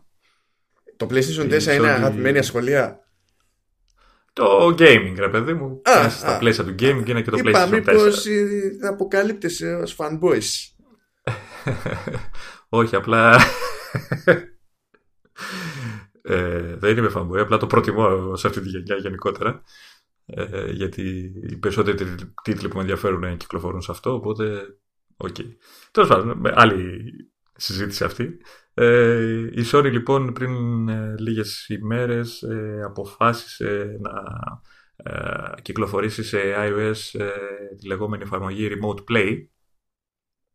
Είναι μια εφαρμογή η οποία θεωρητικά επιτρέπει σε έναν κάτοχο PS4 να στριμάρει περιεχόμενο της κονσόλας, παιχνίδια δηλαδή κυρίως, ε, μέσω του ίντερνετ ε, στο τάμπλετ, ε, παύλα, κινητό, ενώ δεν βρίσκεται στο σπίτι του, ας πούμε, να μπορεί να παίξει ας πούμε, παιχνίδια του PlayStation 4 στο tablet του. Ενώ είναι στο δρόμο, ξέρω εγώ, στο χωριό, όπου, όπου κάνει διακοπές, οτιδήποτε. Ε, το δοκίμασα, να σου πω την αλήθεια. Ε, και σε δύο φάσεις κιόλας. Μία έχοντας την κονσόλα στον ίδιο χώρο και, και μία ήμουνα στο μαγαζί και είπα να, ξέρεις, να το δοκιμάσω να δω πώς πάει. Ε, πάει OK. Okay. Εντάξει. Έχει το lag της, έχει, εντάξει, δεν περιμένεις να δεις τώρα ανάλυση Full HD και δεν ξέρω τι. Μα νομίζω ε... ότι ε, για να κάνεις stream ε, έχει διαφορετικές αναλύσεις έτσι κι αλλιώς και μπορείς να διαλέξεις αλλά για να υπάρξει ελπίδα να σου κάνει stream σε 1080p πρέπει να έχεις PS4 Pro. Ναι, ε, σε, σε προ ήμουνα από προ στριμάρο. Απλά εντάξει τώρα και είναι θέμα και σύνδεσης. δηλαδή πόσο καλή σύνδεση μπορεί να έχεις. Καλά, ναι. Ε, εντάξει. Στη, στη, θεωρία λοιπόν δουλεύει όλο αυτό και είναι και εμένα με εντυπωσιάζει σαν ε, λειτουργία, σαν τεχνολογία όλο αυτό. Έχει, έχει, σαν σε θεωρητικό επίπεδο είναι πολύ ενδιαφέρουσα εξέλιξη. Τώρα σε πρακτικό έχουμε έναν περιορισμό ηλίθιο, χρόνια τώρα, που έχει επιβάλει η Apple, είναι ότι χρησιμοποιεί τα, τα, οι συσκευές Apple θέλουν δικό τους χειριστήριο συγκεκριμένο, ε, τα λεγόμενα MFI, made for iPhone κτλ. Mm. ειδικά χειριστήρια. Ε, που σημαίνει ότι πρέπει να αγοράσεις ένα χειριστήριο, να το πω, γενικής χρήσης, δηλαδή που δεν είναι ειδικευμένο για τις λειτουργίες του, του PlayStation. Καλά, ταυτόχρονα ούτε γενικής χρήσης το λες, γιατί τα MFI δεν τείνουν να, να λειτουργούν με άλλες συσκευές πέραν από συσκευές Όχι, ε, το, το εννοώ ότι είναι γενική σχέση από την άποψη της διάταξης των κουμπιών. Δηλαδή δεν έχει τα ειδικά πλήκτρα που έχει ένα χειριστήριο του PlayStation. Ναι. Ή ξέρω το touchpad, αυτό όπως το λένε, ή τα πίσω πλήκτρα όλα κτλ. Mm. Ή ξέρω τους μοχλούς. Δεν, δεν, ξέρω τι μπορεί να λείπει από ένα τέτοιο χειριστήριο. Μπορεί, βασικά, ε, μπορώ να σου πω. πω. Ε, ε, εννοείται ότι δεν έχει το touchpad για τον ίδιο λόγο που γενικά το touchpad mm. δεν είναι κανόνας στην αγορά έτσι κι αλλιώς. Ε, mm. Αυτό το βασικό που, που λείπει ε, είναι τα λεγόμενα L3 και R3 που έχουν τα DualShock. Δηλαδή το, το πάτημα μπορείς να κάνεις πιέζοντας τους μοχλούς προς τα μέσα. Ενώ υπάρχουν yeah. διπλή αναλογική σε χειριστήρια MFI, ε, επειδή το spec δεν περιλαμβάνει πλήκτρο κάτω από το μοχλό, δεν υπάρχει δυνατότητα για, ε, για τέτοια λειτουργία. Οπότε αν ε, σου σκάσει παιχνίδι που βασίζεται σε κάνει οτιδήποτε σε, με L3 ή R3 ε, στο σενάριο ναι. αυτό με το remote play έχεις πατήσει. Ναι. Ε, οπότε ξέρεις, ε, για μένα δεν ξέρω αν υπάρχει τεχνική δυνατότητα να υποστήριζε κατευθείαν το DualShock με κάποια συμφωνία μεταξύ των δύο. Δηλαδή νομίζω Bluetooth είναι για το χειριστήριο του, του, του PlayStation. Ναι, είναι Bluetooth. Αν, αν τα βρίσκανε μεταξύ τους θα ναι. γινόταν, αλλά χαίρομαι πολύ. Γενικά είναι λίγο μεταξύ τους κάπως, γιατί ε, ακόμα και τα, το hands free, το κλασικό, το ενσύρμα, το αυτό που, έδινε, που δίνει με, τα, με τις συσκευές ε, η, η, Apple, ε, δεν λειτουργεί σωστά σε PlayStation. Δηλαδή το συνδέεις και δεν ακούγεται, νομίζω δεν δουλεύει το μικρόφωνο ή δεν ακούγεται το ακουστικό, κάτι κάνει κάποιο σφύριγμα. Τελευταία φορά δηλαδή, που είχα δοκιμάσει hands free για να πω ότι θα μιλήσω, ξέρεις, με αυτά τα ακουστικά με κάποιον που έπαιζα online, ε, είχα προβλήματα. Το άλλαξα, έβαλα ένα γενικό, ένα ξέρεις, άσχετο και δουλέψαν όλα OK. Okay. Δεν, δεν ξέρω γιατί τσακώνονται. Δεν έχω τσεκάρει καθόλου, δηλαδή δεν έχω ιδέα για αυτό ναι, που ναι. Ε, ε, δεν ξέρω αν άλλαξε, γιατί και εγώ σου λέω έχω χρόνο, πολύ καιρό να το δω. Αλλά την τελευταία φορά που το είχα δει είχα πάθει ναι και από τότε ξέρεις το αποφεύγω. Ε, γενικά δεν ξέρω τι, παίζουν μεταξύ, τι παίζεται μεταξύ τους. Ε, η πλάκα είναι η εξής τώρα. Ε, κάπου διάβαζα λοιπόν ότι αν ε, κάποιος... Α, ε, πριν, προ, πριν πω αυτό είναι ότι από τη στιγμή που δεν έχεις τέτοιο χειριστήριο ε, με FI ε, για το iPhone ή για το iPad, η εφαρμογή σου δίνει τη δυνατότητα να, ενός εικονικού χειριστήριου. Εμφανίζεις δηλαδή στην οθόνη τα πλήκτρα που έχει το χειριστήριο. Γελάμε από και τώρα. θεωρητικά... Ε; Γελάμε από τώρα. Ναι, ναι. Θεωρητικά λοιπόν μπορείς να παίξεις ναι, με εικονικά πλήκτρα ένα παιχνίδι του PlayStation 4. Ναι, βάζεις λίγο Spider-Man έτσι και δεν μπορείς να βγάλεις το, το τετράγωνο. Ε, ναι, ναι. Ε, OK, okay. Τέλος σου δίνει αυτή τη δυνατότητα, ε, αλλά είναι αστείο. Διάβαζα λοιπόν ότι ε, ένας, ε, δεν θυμάμαι ποιος είναι τώρα, και πού το διάβαζα. Τέλος πάντων, ε, αυτοί που χρησιμοποιούν την ε, λειτουργία ε, και είναι στον ίδιο χώρο με το PlayStation 4 Μμ. μπορούν να κάνουν το εξής. Επειδή όταν ε, δουλεύει όλο αυτό το, ο συνδυασμός, ουσιαστικά δουλεύει και το. Δηλαδή, ανάβει το PlayStation 4 κανονικά. Ε, αν έχεις την τηλεόραση αναμένη, βλέπεις και στην τηλεόραση το, το περιεχόμενο που, είναι να, που βλέπεις και στο tablet ταυτόχρονα. Ουσιαστικά δηλαδή είναι σαν ε, remote control. Έτσι, δηλαδή, βλέπεις σε δύο σημεία το PlayStation. Οπότε τι γίνεται, ε, αν είσαι στον ίδιο χώρο λοιπόν, κρατάς το χειριστήριο του PlayStation κανονικά και απλά βλέπεις από την οθόνη του, του tablet και παίζεις με το Ναι, DualShock. αυτή είναι η καλύτερη λύση, βασικά. Ναι. Ε, εντάξει, βέβαια ε, η λογική είναι ότι αυτό το πράγμα θα το χρησιμοποιήσεις εκτός σπιτιού, έτσι, ότι είσαι κάπου αλλού και οτιδήποτε. Καλό, όχι απαραίτητα. Η Ε, λογική είναι ότι μπορείς να το χρησιμοποιήσεις με, την ίδια, με το ίδιο σκεπτικό που ε, χρησιμοποιούσες κάποτε και το Wii U, άμα ήταν πιασμένη τηλεόραση από κάποιον, αλλά ήθελες να παίξεις και είχες αυτό το περιθώριο, και αντίστοιχα τώρα το, το Switch, ξέρω εγώ. Δηλαδή αυτό είναι, ένα συγκεκριμένο, το- είναι μια συγκεκριμένη ευκολία που δεν είναι άχρηστη, ρε παιδί μου. Κά- κάτι που σου κάνει και το VR, η κάσκα του PS4, βέβαια είναι λίγο πιο κουραστικό, Ναι, ναι. ε, που μπορείς να βλέπεις ε, ξέρεις, εικονικά μια μεγάλη οθόνη μέσα στην κάσκα και να μην χρησιμοποιείς την τηλεόραση. Ναι, ε, αν είσαι ο- στο σπίτι, ναι, όντως μπορείς να χρησιμοποιήσεις το DualShock έστω και έμεσα.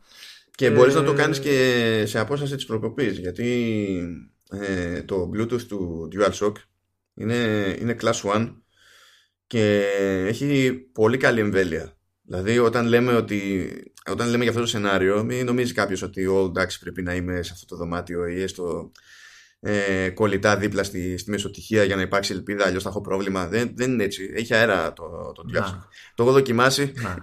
Εντάξει, εκεί δεν είχα, δεν είχα μεσο, μεσοτυχίες, αν και φρόντισα να το δοκιμάσω και σε μεσοτυχία.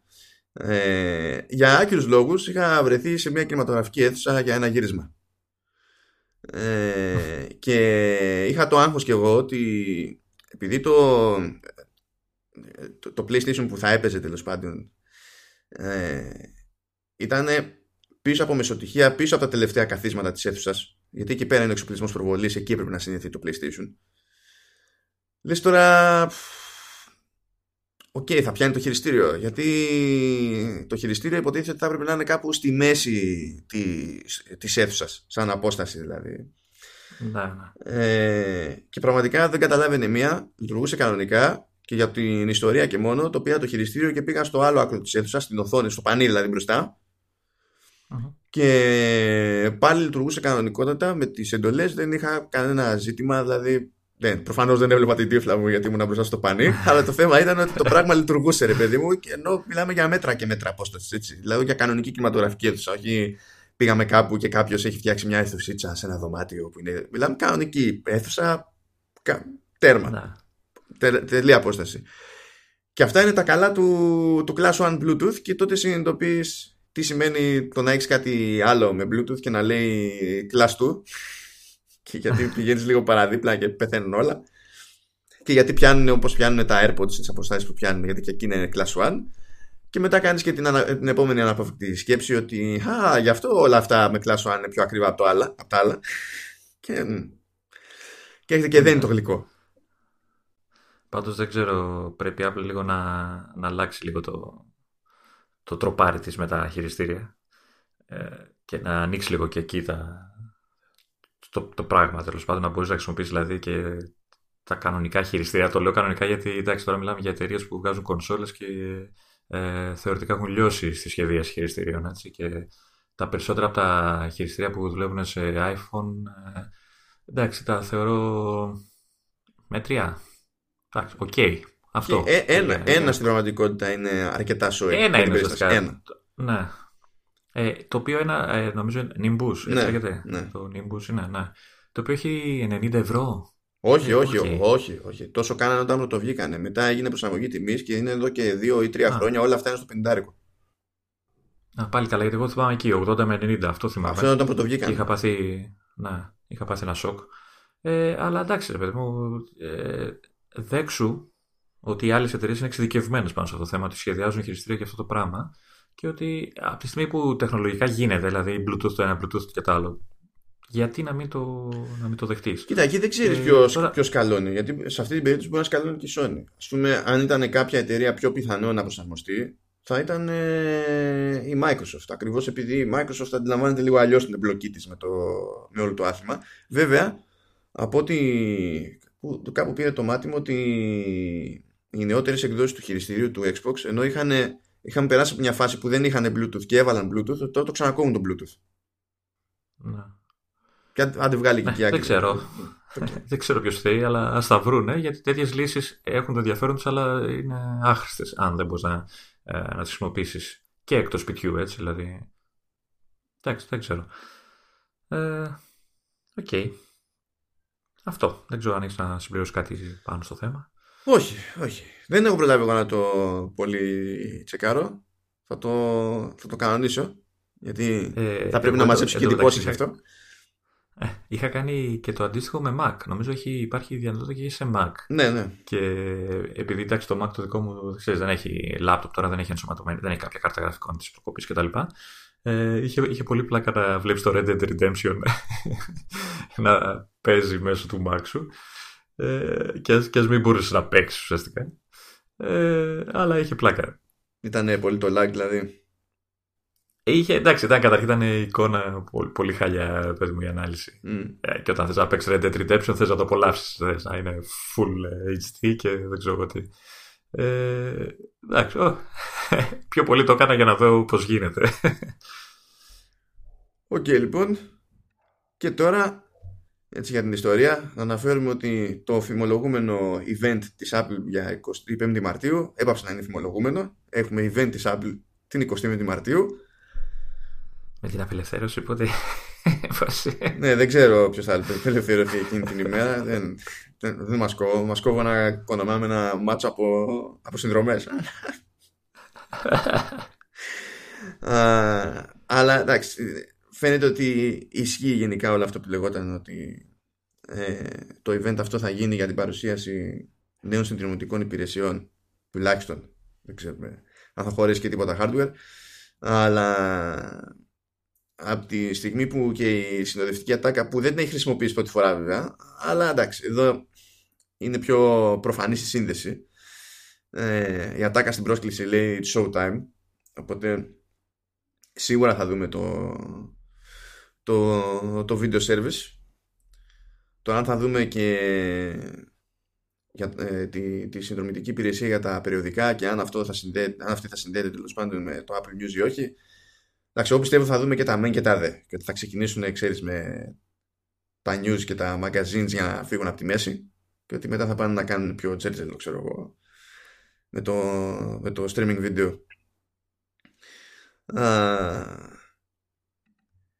Τώρα έγινε, και το άλλο. Δηλαδή μία που ανακοινώθηκε αυτό και μία που έβγαλε ανακοίνωση η Spotify ότι ξεκινά συνεργασία με Hulu. Προφανώς δεν μας μας αφορά γιατί Hulu εκτός Αμερικής δεν υφίσταται. Ε, και εφόσον είσαι συνδρομητής σε Spotify Premium σου δίνει πρόσβαση και στο πρόγραμμα του το στο πρόγραμμα της Hulu που έχει μεν διαφημίσεις αλλά κανονικά έχει και συνδρομή εκτός από τις διαφημίσεις δεν θα το σχολιάσω γενικά αυτό.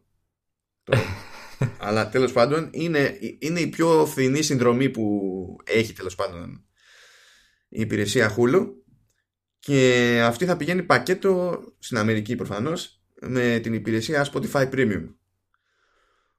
Οπότε... οπότε με, με μία συνδρομή θα έχουν και, και τις δύο συνδρομές οι ναι. Premium. Ναι, Αυτό δηλαδή, καταλαβαίνω. Ναι, δηλαδή στην ουσία θα πληρώνεις εσύ Spotify Premium και θα έχεις πρόσβαση και, και σε Hulu εντάξει, όχι στην πιο ακριβή τη συνδρομή τέλος πάντων που σε γλιτώνει και από άλλες διαφημίσεις και τέτοια αλλά θα έχεις μια κάποια πρόσβαση οπότε θα πεις και εσύ ότι ωραία εκεί είναι ας το χρησιμοποιήσω ξέρω εγώ άμα μπαίνεις στη διαδικασία και πληρώνεις έτσι κι αλλιώς Spotify Premium οπότε κάτι που προσπαθεί να το κάνει η Spotify το, το πακετάρισμα αυτό είναι κάτι αυτονόητο στην περίπτωση της Amazon δεν, δεν νομίζω ότι και να το έχει σκεφτεί κάπως αλλιώς η Apple δεν νομίζω ότι γλιτώνει το πακετάρισμα των, των υπηρεσιών. Τα έχουμε ξαναπεί αυτά βέβαια.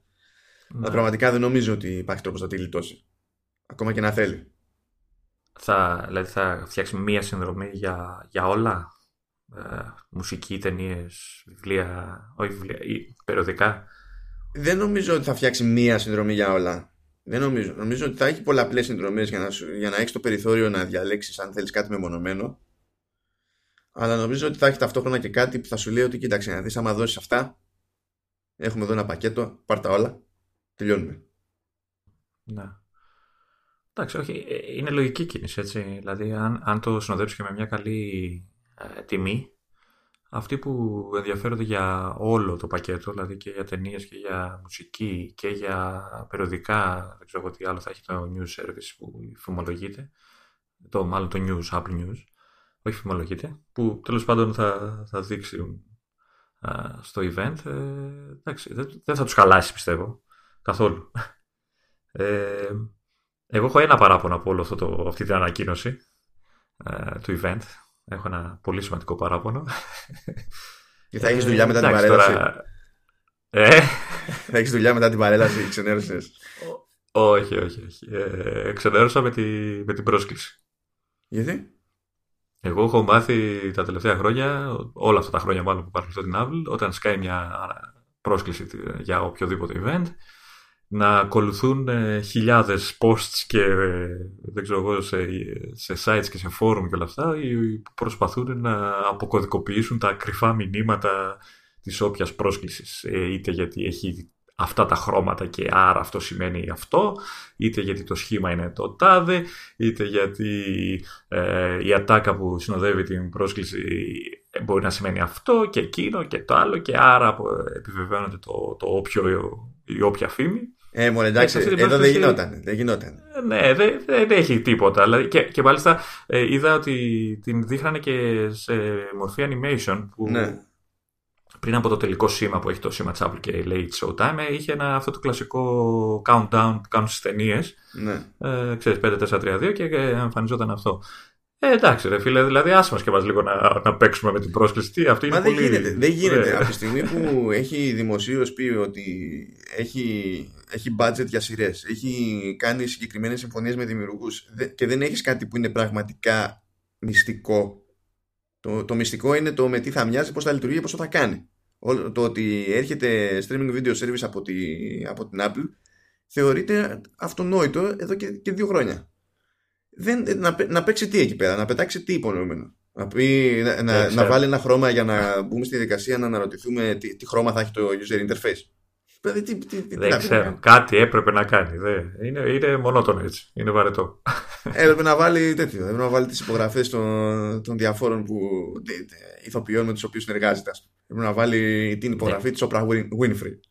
Για να έχουμε να λέμε, ξέρω δεν, δεν, δεν, πραγματικά δεν υπάρχει δεν, δεν υπάρχει τρόπος να κάνεις αυτό. Το, το, έχει χάσει, το έχει χάσει Apple. ναι, ναι, ναι. Κοίτα να σου πω κάτι. το ξέρανε και αυτό την προηγούμενη φορά είχαν 380 λόγκος για το προηγούμενο ε, τους, τελείωσε η έμπνευση. Κάναν 300 λογότυπα τέλος. Σου λέει πάρτα τώρα όλα γιατί μετά δεν έχει άλλο. Σταματάμε ξέρω εγώ. Εντάξει να πεις.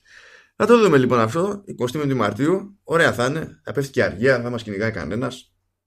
Σούπερ θα είμαστε. Είναι την κλασική τους ώρα, έτσι, εκεί 8, 8 νομίζω είναι ε, το απόγευμα. Εντάξει, OK. Okay. Έχουμε να, να δούμε πάλι, έχουμε, έχουμε. Να δούμε, να δούμε τι θέση θα ρίξω πάλι εκεί. Καλά, να δούμε πρώτα απ' όλα αν θα έχει καμιά σειρά της προκοπής. Αν θα τα έχουν κάνει μαντάρα. Γιατί ναι. μέχρι να διαπιστωθεί το αν έχουν καμιά σειρά της προκοπής Πιο πολύ θα με νοιάζει να δω τι θα κάνει με τα περιοδικά παρά με, με κάτι άλλο. Γιατί περιοδικό της προκοπής. Δηλαδή, πρέπει να σου πω, θα είναι φως φανάρι αν υφίσταται, ναι. αν υπάρχει κάτι να με νοιάζει ή όχι.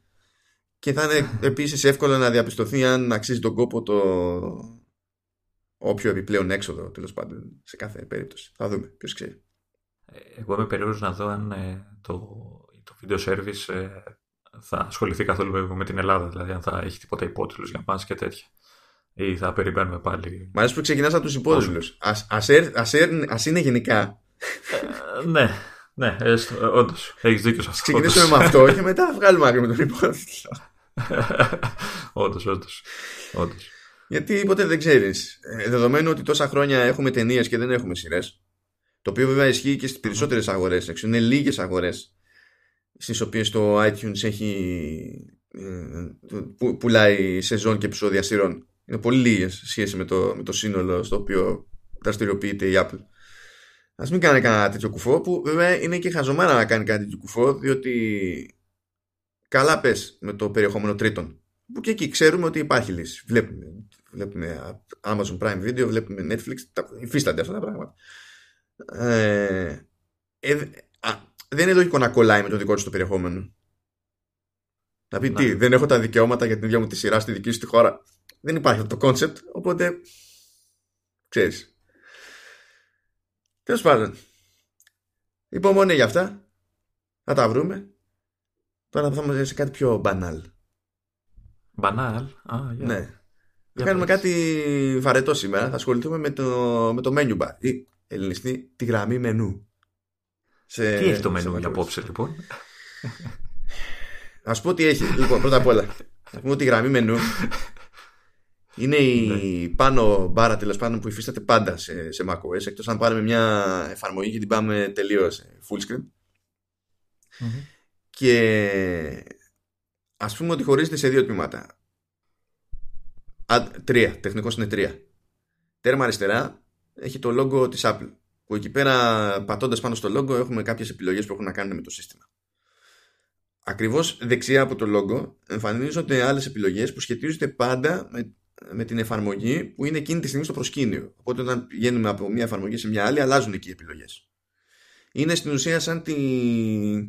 σαν το μενού επιλογών που υπάρχει σε μια εφαρμογή Windows, μόνο που στην εφαρμογή Windows όλες, αυτή η γραμμή είναι μέσα στο παράθυρο της εφαρμογής. Ενώ εδώ μένει πάντα στη... είναι εκτός του παραθύρου εφαρμογής και είναι πάντα στην κορυφή της, της εικόνας και πάνω στη γραμμή μενού. Και όταν τελειώνουν αυτές οι επιλογές, στο δεξί τμήμα της, της γραμμής αυτής έχουμε ενδείξεις και εφαρμογές γιατί υπάρχουν εφαρμογές που τρέχουν στη γραμμή μενού και εκεί εμφανίζονται μόνο υπάρχουν εφαρμογές που το, τρέχουν, το παίζουν δίπορτο δηλαδή δίνουν την επιλογή στο χρήστη να εμφανίζονται μόνο στη γραμμή μενού μόνο στο dock ή και στα δύο ταυτόχρονα. Και υπάρχουν και κάποιες άλλες επιλογές που έχουν να κάνουν έτσι κι αλλιώς με το σύστημα δηλαδή είναι εκεί πέρα εξορισμού. Ε, κάποια εικονιδιάκια εντάξει είναι χρήσιμο να είναι εκεί πάντα πρόχειρα ξέρω εγώ αλλά ο χρήστης έχει το περιθώριο να καθορίσει ποια εμφανίζονται τις περισσότερες φορές τουλάχιστον από αυτά του συστήματος σίγουρα και ποια όχι και έχει και το περιθώριο να αλλάζει και τη σειρά τους ώστε αν τον βολεύει ας πούμε η ώρα να είναι πρώτη-πρώτη από αριστερά προς τα δεξιά μπορεί να τη μεταφέρει εκεί αν τον βολεύει να είναι τέρμα Μπορεί να το, να το πάει τέρμα, ξέρω εγώ. Ανάλογα με την περίπτωση. Είναι πολύ εύκολο να μεταφερθούν αυτά τα εικονιδιάκια. Στην ουσία κρατάμε πατημένο το, το πλήκτρο command. Και με, αφού κάνουμε, μετά κάνουμε κλικ με πατημένο το πλήκτρο πάνω στο εικονίδιο που θέλουμε να μεταφέρουμε και το σέρνουμε και το πηγαίνουμε εκεί που θέλουμε και τα αφήνουμε και είμαστε ok.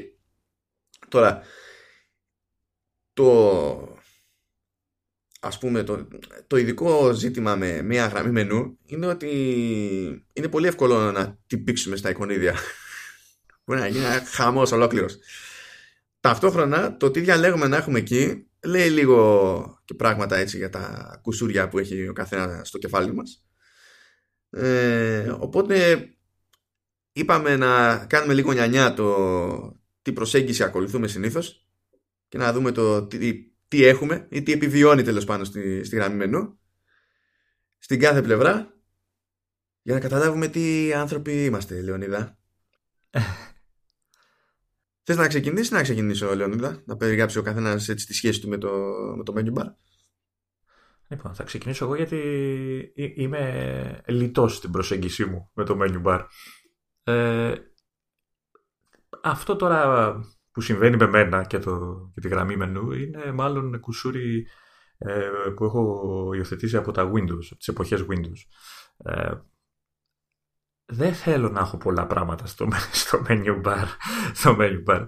Ε, δηλαδή, Και αυτά που έχω, κανένα δυο αναρωτιέμαι γιατί τα έχω ακόμα επάνω. Ε, εντάξει, έχω τα, τα, τα, βασικά που χρειάζονται, δηλαδή ώρα, ημερομηνία του συστήματος και ε, γλώσσα, το κονίδι της γλώσσας που είναι επιλεγμένη κάθε φορά και, και η μπαταρία.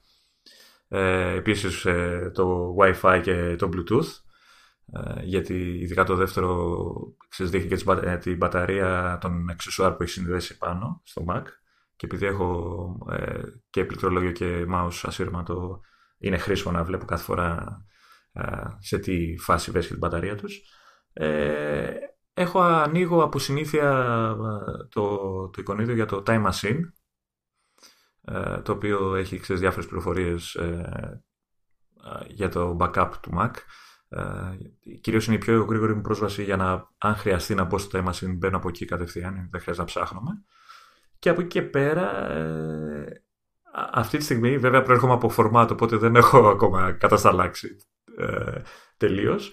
Ε, έχω δύο-τρεις εφαρμογές, τρεις για την ώρα. Η μία είναι το Wonderlist, το οποίο να σου πω την αλήθεια δεν ξέρω γιατί το έχω. Το, το βάζω γιατί έχω, ξέρεις, τα, έχουμε τη λίστα για το, για το site που ε, ε, έχουμε τα έγγραφα, που, τα, μάλλον τα αρχεία που πρέπει να κάνουμε, τα, τα, το to-do list τέλος πάντων που, που έχουμε για το site. Ε, το έχω αφήσει εκεί. Δεν ξέρω, ποτέ δεν κατάλαβα γιατί το έχω αφήσει. Από συνήθεια κι αυτό. Ε, μετά ακολουθεί το Dropbox, ε, το οποίο αυτό ίσως και να το αφαιρέσω γιατί συνήθως όταν χρειάζομαι κάτι από το Dropbox πάω κατευθείαν από το, από το Finder, οπότε δεν χρειάζεται να, να έχω το εικονίδιο. Και τον τελευταίο καιρό ε, έχω προσθέσει ε, το Toolbox το, του Parallels που είχαμε πει και άλλη φορά ότι είναι μια σουίτα έτσι με εργαλειάκια διάφορα ε, όπως Free Memory, Clean Drive, ε, έχει διάφορα Screen Capture, έχει διάφορα τέλος πάντων το οποίο θέλω να το έχω εκεί μπροστά γιατί έχει, έχει λειτουργίες που δεν τις θυμάμαι ποτέ ότι τις έχει και οπότε είναι μια εύκολη λύση να, να, να μπω και να δω τι, τι μπορεί να κάνει αυτή η εφαρμογή. Κατά καιρούς όταν ε, ε, το, το, χρησιμοποιώ εμφανίζεται και το duet, ε, η εφαρμογή Duet Display η οποία βασικά μόνο εκεί εμφανίζεται ε, το οποίο εικονίδιο ε, έχει όλες τις ρυθμίσεις ε, ε, για τη σύνδεση με το iPad και την ανάλυση και ξέρεις, όλες τις προσαρμογές που μπορείς να κάνεις. Ε, αυτά. Έχω, δεν ξέρω, έχω την εντύπωση ότι αν αρχίσω και την πίζω τη, τη γραμμή ότι θα μπουκώσει το σύστημα. Κάτι που κάνω και στα, και στα Windows που έχω ένα desktop τελείως κενό και έχω εικονίδια ξέρεις, κάτω-κάτω ε, ξέρεις, εκεί που είναι το start menu κτλ. Ε, οπότε, ναι, αποφεύγω δεν ξέρω αν κάνω καλά, να σου πω την αλήθεια. Ε, σίγουρα ότι αν, αν, αν χρειαστώ κάτι, σίγουρα θα μπει. Απλά σε, έτσι, σε στάνταρ λειτουργία έχω πολύ λίγα πράγματα πάνω στο, στο menu bar. Ε, επίσης να πω ότι είχα πολλά χρόνια να δω menu bar με αυτή τη λογική. Τι εννοείς; Ε, ε, ναι, φαντάζομαι ότι εγώ Mac έχω τα τελευταία τέσσερα χρόνια. Έτσι. Ναι. Μέχρι τότε τα, τα Windows δεν έχουν τέτοιο πράγμα. Τέτοιο, Α, ε, καλά, ε, τέτοιο, τέτοια γραμμή μενού. Οπότε ξέρεις, το είχα ξεσυνηθίσει γενικά σαν, ε, ε σαν λογική. Ε, ε, βέβαια δεν είμαι τελείως ξένος γιατί ε, είμαι πρώην χρήστης Amiga η οποία το, το λειτουργικό της, το, το Workbench που λέγαμε τότε, έχει πολλά κοινά τουλάχιστον σε επίπεδο εμφάνισης με, με το macOS. Δηλαδή και αυτό έχει, ξέρεις, ε, είχε menu bar δικιά του απάνω, ε, έχει τα εικονίδια του των δίσκων ξέρεις, ε, δεξιά, ξέρω, νομίζω τα εμφανίζει αριστερά στο, στα Amiga. Οπότε είχα, είχα χρόνια να, να δω τέτοιο ε, menu bar όταν ε, πρώτο πήρα το, το Mac και ήταν και ένα, έτσι, μια νοσταλγία με πιασε όταν το, το πρώτο αντίκρισα. Ε, χρειάστηκε ε, λίγη συνήθεια γιατί το ξεχνάω. Πολλές φορές το ξεχνάω. Δηλαδή ψάχνω ξέρεις, σε λειτουργίες βασικές σε μια εφαρμογή και τελευταία στιγμή συνειδητοποιώ ότι ξέρεις, ε, όλα είναι πάνω και ήταν λίγο πιο ψηλά. Ε, αλλά OK, okay, εντάξει. Να υποθέσω ότι στο δικό σου menu bar ε, πρέπει να έχει γύρω στα 442 εικονίδια. Λοιπόν, έχω κι εγώ ανάλογο σκάλωμα με menu bar. Αν και δεν έχω το πρόβλημα αυτό, να μην συνηθίζω να τσεκάρω τι γίνεται σε, σε menu bar. Πριν βέβαια περιγράψω το σκάλωμα, να συμπληρώσω και κάτι άλλο. Όταν θέλουμε να βγάλουμε στα γρήγορα ένα εικονίδιο από menu bar, όπως είπα πριν που κρατάμε το πλήκτρο command και κάνουμε κλικ και πηγαίνουμε πέρα δόθε, αυτό είναι για τη μετακίνηση. Αν το βγάλουμε, αν το τραβήξουμε μακριά από το menu bar, σε αρκετές περιπτώσεις τότε θα εξαφανιστεί και το εικονίδιο. Σε κάποιες περιπτώσεις είναι αδύνατο.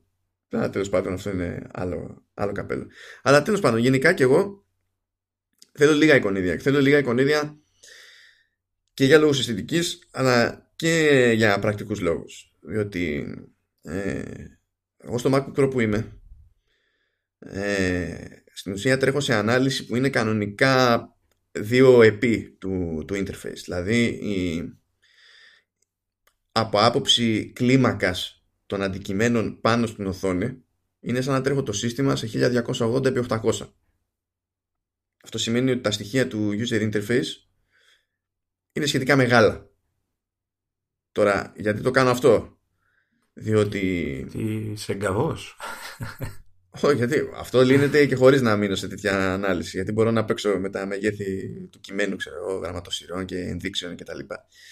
Ε, είναι ότι γενικά όταν παίρνεις τα καινούργια τα MacBook Pro ε, η ανάλυση που έχουν διαλέξει είναι απάλι από άποψη κλίμακας γιατί ό,τι και να γίνει το, το monitor είναι τουλάχιστον στις 13 inches είναι 2880 επί, επί 1800 ε, ανοίγουν σαν να τα τρέχεις σε 1440 επί 900 αυτό όμως επειδή δεν είναι σε κάθε διάσταση ακριβώς το διπλάσιο ε, Ακριβώς το διπλάσιο, ακριβώς το μισό μάλλον της φυσικής ανάλυσης του monitor αυτό σημαίνει ότι η κάρτα γραφικών μπαίνει στη διαδικασία και κάνει scale.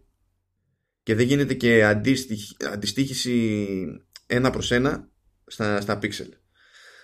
Όταν σημαίνει αυτό το πράγμα ε, έχεις μια ιδέα από θολούρα παραπάνω γενικά όταν το σήμα που δίνει σε μια οθόνη δεν είναι pixel προς pixel αντιστοιχισμένο υπάρχει μια θολούρα παραπάνω. Οπότε οι μόνες περιπτώσεις στις οποίες μπορείς να τρέξεις αυτά τα monitor και να γλιτώσεις πλήρως αυτή τη θολούρα είναι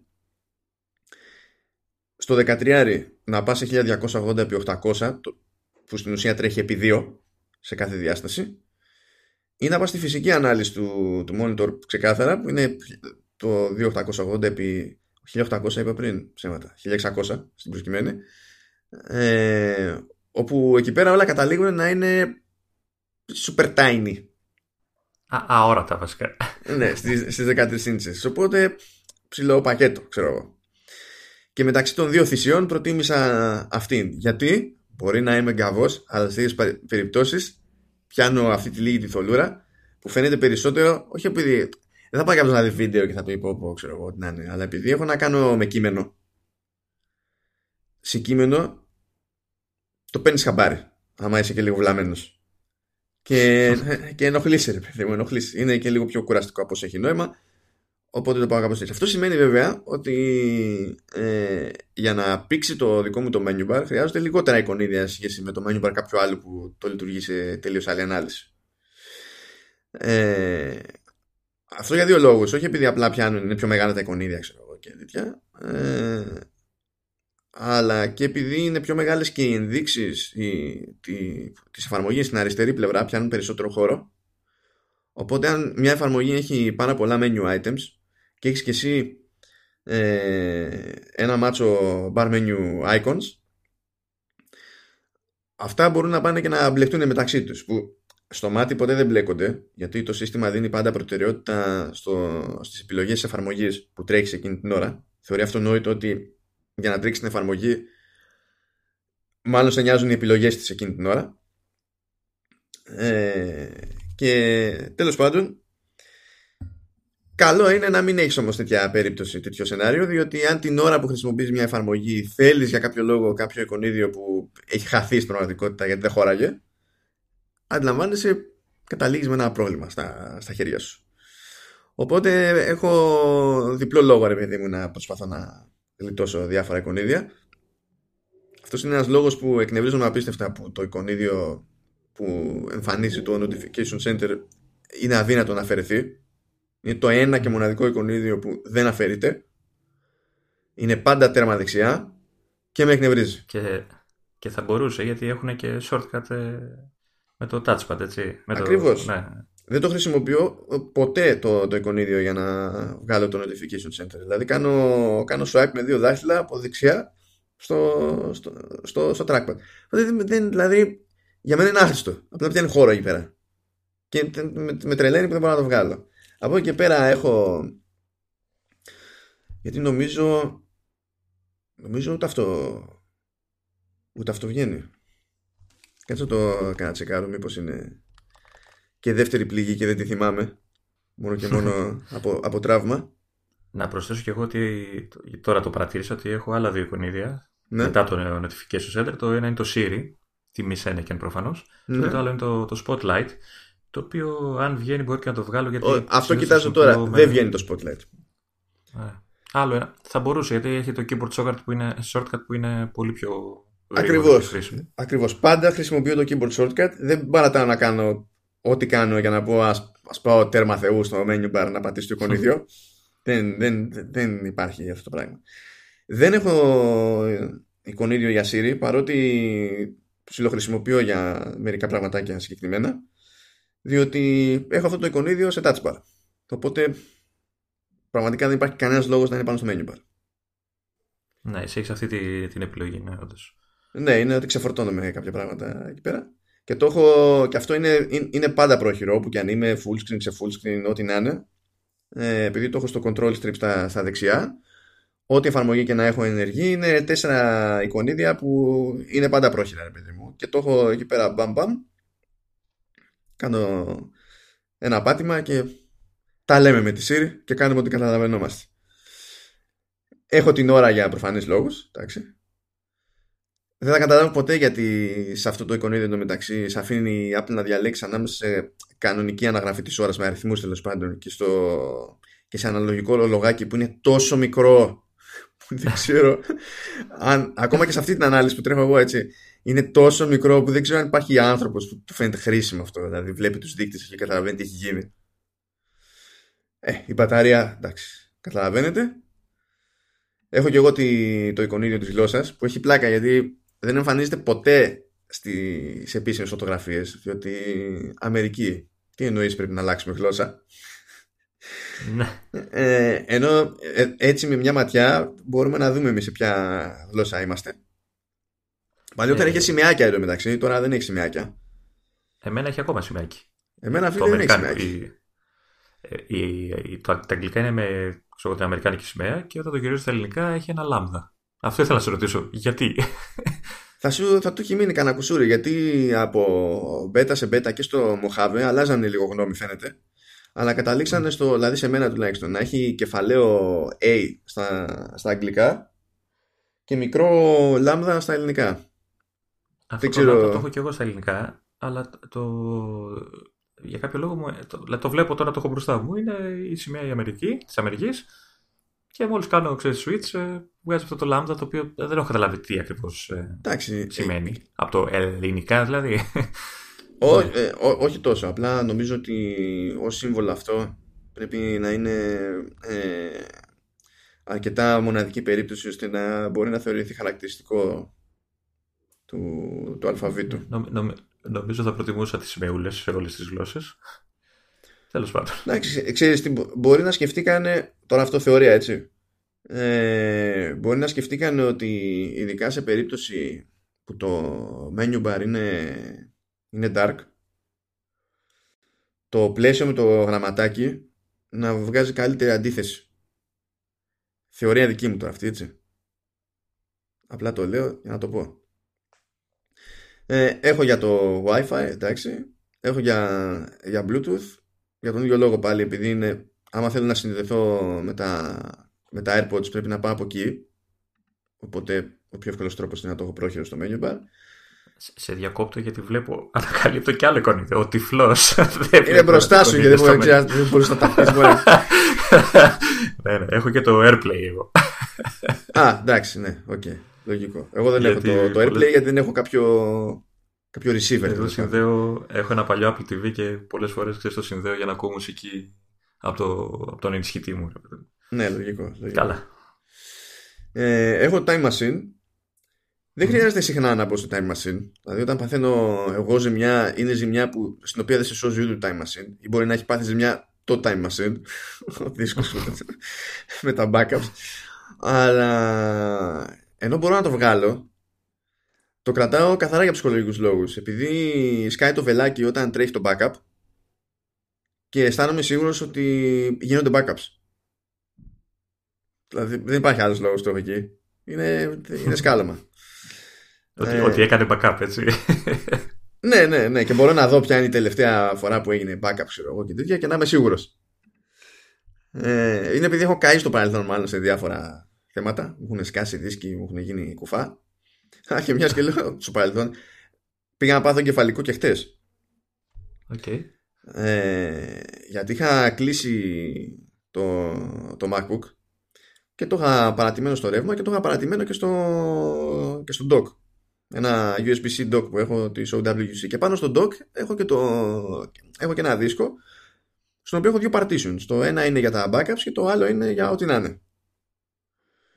Ε, και όταν επέστρεψα και άνοιξα πάλι το σύστημα, εμφανιζόταν, ε, μου πέταξε μια ειδοποίηση ότι αποσυνδέθηκε αντικανονικά ο, ο δίσκος, το οποίο είναι χαζομάρα και σε αυτό φταίει το, το dock. Διότι αν έχω το δίσκο πάνω καρφωτό, δεν παθαίνω ε, κάτι τέτοιο μόλις βάλω στο σύστημα σε sleep. Τέλος πάντων, ε, και βλέπω ότι μου εμφανίζει το partition για τα αρχεία μου και δεν μου εμφανίζει το partition για το time machine. Λέω, οκ. Κάνω κάνω eject και το δεύτερο partition για να μπορέσω να αποσυνδέσω πλήρως το δίσκο για να το ξανασυνδέσω μπας και ισιώσεις. Τίποτα, δεν αναβεκάνει ο δίσκος. Α, oh. Ξέρεις, γιατί είναι και πρόσφατη ζημιά τέτοια. Λέω κάτσε να ανοίξω το disk utility να δω, βλέπει. Και τι βλέπει; Και έβλεπε και τα δύο τα partitions. Το ένα το είχε ενεργό, ήταν δηλαδή mounted και το άλλο το είχε ανενεργό. Και λέω γιατί ρε φίλε έχεις ανενεργό το, το partition με τα backups; γιατί; Βα, ε, καρφώνω το δίσκο απευθείας στο σύστημα. Ε, το ξανακαρφώνω στο, στο dock. Βγάζω το dock από την πρίζα. Κάνω reboot στο σύστημα. Το χαβάτο. Δεν ήθελε με τίποτα. Και λέω τι διάλογο να κάνω, τι διάλογο να κάνω. Ξανανοίγω το, το disk utility πηγαίνω διαλέγω το, το partition του Time Machine που είναι φαίνεται ανενεργό τέλος πάντων και έχει ένα πλήκτρο η εφαρμογή που λέει Mount. Και λέω στο πατήσω. Το οποίο είναι γελίο γιατί κανονικά πρέπει να κάνει Mount μόνο του. Ε, και μόλις το πατάω μου ζητάει admin password το βάζω και τότε κάνει κανονικά Mount.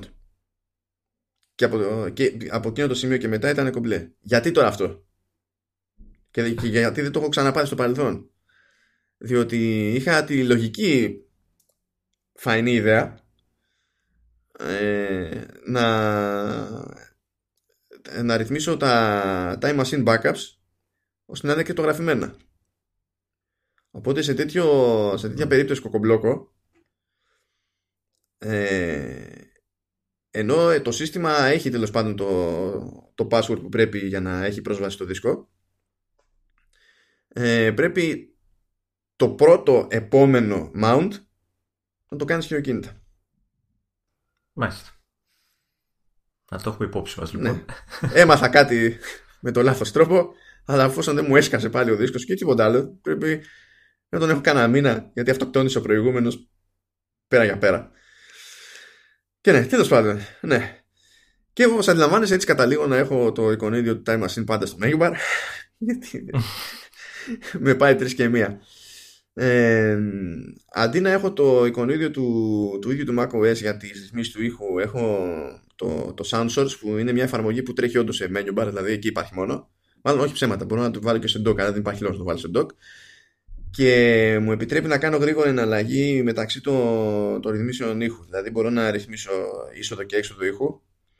Ε, κάτι μπορώ να κάνω και με το εικονίδιο του macOS. Όμως με αφήνει να κάνω μεταξύ άλλων και ρύθμιση για το από πού να ακούγονται τα, τα ηχητικά εφέ του συστήματος, τα, τα, τα sound effects που γίνεται να το κάνω και στο, στο macOS κανονικά αλλά σε εκείνη την περίπτωση πρέπει να μπω επί τούτου στις ρυθμίσεις του ήχου στις προτιμήσεις συστήματος και να πάω να το πειράξω.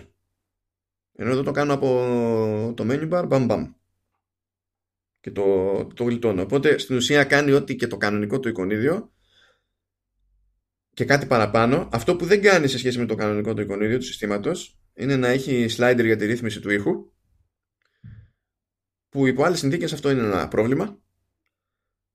Όχι για μένα όμως γιατί το έχω στην touch bar. Κάνω φραπ φραπ το slider και τελειώνει η υπόθεση. Οπότε γλιτώνω. Παλιότερα ήταν αναγκαστικό να έχω και τα δύο εικονίδια πρόχειρα. Έχω μετά μια εφαρμογούλα που τρέχει μόνο σε, σε menu bar. Είναι το dock injector της OWC όπου με ένα δυο κλικ εκεί στην ουσία λέω στο σύστημα να κάνει eject όλα τα drives που είναι πάνω στο dock. Διαφορετικά πρέπει να ανοίξω παράθυρο του Finder, να πάω στο σύστημα και ή να διαλέξω πολλαπλά drives για να κάνω eject, αλλά να διαλέξω ένα-ένα ε, ή να διαλέξω ένα και να πατήσω αντί για command και E που είναι για το eject να πατήσω command option και E και τότε λες στο σύστημα ότι ήρθε η ώρα να τα σουτάρεις όλα. Ε, από το να μπω σε αυτή τη διαδικασία έχω ένα εικονιδιάκι εκεί, pop, pop, και, και γεια σας. Πού αυτό με γλιτώνει βέβαια από τη μανούρα, διότι το macOS τρώει σήμα. Μπορεί να μην έχω καμία εφαρμογή ανοιχτή, τίποτα που να απασχολεί οτιδήποτε είναι στο εξωτερικό δίσκο και να φάει σήμα το, το quick look ότι ε, για κάποιο λόγο ε, χρησιμοποιεί κάτι από το δίσκο και όσο ισχύει αυτό δεν μπορώ να σουτάρω το δίσκο από το σύστημα. Εκεί η μέθοδος που προτείνουν όλοι είναι ε, ή να κάνεις restart και μετά σε αφήνει να κάνεις eject όντως ή να κάνεις logout και login από το λογαριασμό χρήστη και τότε με την επαναφορά όντως αφήνει να κάνεις eject Βέβαια εντάξει, το restart καταλαβαίνουν όλοι τι σημαίνει. Το logout και το login σημαίνει ότι κλείνουν οι εφαρμογές που έχεις και όταν ξανακάνεις login παίρνει λίγη ώρα παραπάνω γιατί ξανανοίγουν εφαρμογές που είχες. Και με ενοχλεί να μπαίνω σε αυτή τη μανούρα. Οπότε κάνω κάτι άλλο όταν μου βγάλει τη ειδοποίηση που δεν στη βγάζει το σύστημα την ειδοποίηση για το τι φταίει ακριβώς, ευτυχώς στη βγάζει αυτή η εφαρμογή, το, το ejector. Στο WC. Γιατί παλιότερα δεν ήξερα τι έφταιγε. Ποιο service του συστήματος και ότι είναι για το quick look. Ε, τώρα που ξέρω ότι είναι για το quick look, ανοίγω activity monitor, βρίσκω το process του quick look, force quit. Και άμα γουστάρεις. Και με το που κλείνει το, το service του quick look, παπ, λειτουργεί το eject και αντιγεια. Μετά επανέρχεται το service του Quick Look. Δεν είναι δηλαδή ότι παθαίνεις κάποια ζημιά ή ότι δεν ξέρει το σύστημα ή δεν σε αφήνει το σύστημα μετά να χρησιμοποιήσεις Quick Look. Επανέρχεται στον αυτόματο. Αλλά εσύ δεν έχεις κάνει τη δουλειά σου. Γενικά καλό είναι να μην συμβαίνουν αυτά. Αλλά ναι. ναι, τουλάχιστον βρήκα από τις διάφορες ηλίθιες λύσεις, βρήκα τη λιγότερο ηλίθια, ας το πούμε έτσι. Και βρήκα μέσω λαμία. Επίσης για ψυχολογικούς λόγους έχω το εικονίδιο του Backblaze που είναι για τα online backups που δείχνει πόσα αρχεία μένουν και τι όγκος δεδομένων μένει για να ανέβει τέλος πάντων σε κάθε περίπτωση. Έχει και συντομεύσεις για να επιβάλλεις backup ανά πάση στιγμή, να ξεκινήσεις restore, να τσεκάρεις updates τέλος πάντων και τέτοια πράγματα. Ε, έχω, μια, έχω το εικονίδιο του Day One που δεν το χρησιμοποιώ ποτέ αλλά το αφήνω εκεί για να συνειδητοποιήσω ότι πρέπει να το χρησιμοποιώ ε, δεν λειτουργεί όπως, πρέπει, ε. Όχι, μια χαρά. Να, ναι, ως αυτό δεν. Είναι ψυχολογικό να γίνει. Βασικά, ε, στο, με το εικονίδιο του Day One, έχεις το περιθώριο να αρχίσεις να γράφεις επί τόπου. Σου βγάζει ένα πλαίσιο και αντί να ανοίξεις την εφαρμογή για να γράψεις κάτι, ένα, να βάλεις ένα entry στο ημερολόγιο σου, ας το πούμε, μπορείς να αρχίσεις να γράφεις επί τόπου. Αλλά εμένα δεν με βολεύει αυτό το πράγμα γιατί δεν είναι ότι αν κάθισω να γράψω το Day One γράφω κάτι γρήγορο, είναι δύο προτάσεις. Και μου φαίνεται άκυρο να είμαι σε ένα τετράγωνο πλαίσιο και να κάθομαι να γράφω και κάτι βατό για να μην ανοίξω μια εφαρμογή. Αλλά το έχω πιο πολύ σαν υπενθύμηση για να χρησιμοποιώ το day one. Και φυσικά για τον ίδιο λόγο έχω το day one και στο dock και αποτυγχάνω και πάλι. ε, δηλαδή για, κά, για κάποια πράγματα δεν είναι γραφτά, ρε παιδί μου. Έχω επίση. Δεν θα, δεν θα σχολιάσω το ότι έχεις εφαρμογή ημερολόγιο τέτοιου τύπου. ναι, εντάξει. Κοίταξε να δεις. Κρατάμε έτσι στερεοτυπικά αντρικό. Δεν ξεκινάω κάθε entry με αγαπητό ημερολόγιο. Δεν το ξεκινάω έτσι. Γιατί, μα γιατί, μα αυτό είναι όλο το, το νόημα. Έτσι έπρεπε να το ξεκινάς. Βάζω άκυρους τίτλους. Όπω βάζω τίτλους στα, στα επεισόδια των podcast, ε, με το ίδιο σκεπτικό βαφτίζω και, τη... και, τα γραπτά μου στο, στο day one. Μην, μην ψάχνεις, δεν υπάρχει ελπίδα. Έχω επίσης δυστυχώς ε, το εικονίδιο του setup που εντάξει ανοίγει ένα πλαίσιο που μου επιτρέπει να κάνω επιτόπου αναζήτηση στις εφαρμογές που έχει υπηρεσία, έχει ξέρω γρήγορη πρόσβαση σε ρυθμίσεις και έχει και προτινόμενες εφαρμογές με βάση αυτά που συνήθως χρησιμοποιώ συχνότερα. Αλλά γενικά από τη στιγμή που έχω κατασταλάξει ποιες εφαρμογές του setup ε, θα στηριχθώ στην καθημερινότητα. Όταν θέλω να ανοίξω μια εφαρμογή να ανοίγω με τη μία με Spotlight ή με ε, ή με Siri. Οπότε δεν μου είναι χρήσιμο να πάω να κάνω εκεί πέρα search. Αν θέλω να δω τι έχει μπει καινούριο στην υπηρεσία δεν θα το μάθω από εδώ. Συν τις άλλες θα στείλει newsletter η εταιρεία και όταν ανοίγω κανονικά το, τον client του setup έχει ένα πλαίσιο που δείχνει ποιες είναι οι νεότερες εφαρμογές. Και έχει και κατηγοριοποίηση, οπότε αν θέλω εγώ να κάνω κάτι συγκεκριμένο τέλος πάντων και με νοιάζει κάποιο είδος διεργασίας, μπορώ να πάω στην κατάλληλη κατηγορία ή να γράψω τη διεργασία εκεί και να μου βγάλει αποτελέσματα κτλ. Οπότε δεν έχει κάποια προφανή χρησιμότητα. Και το χειρότερο όλων για μένα είναι ότι η ύπαρξη αυτής της εφαρμογής φροντίζει να είναι αδύνατο να ανοίξω το, τον κανονικό client του setup με Siri.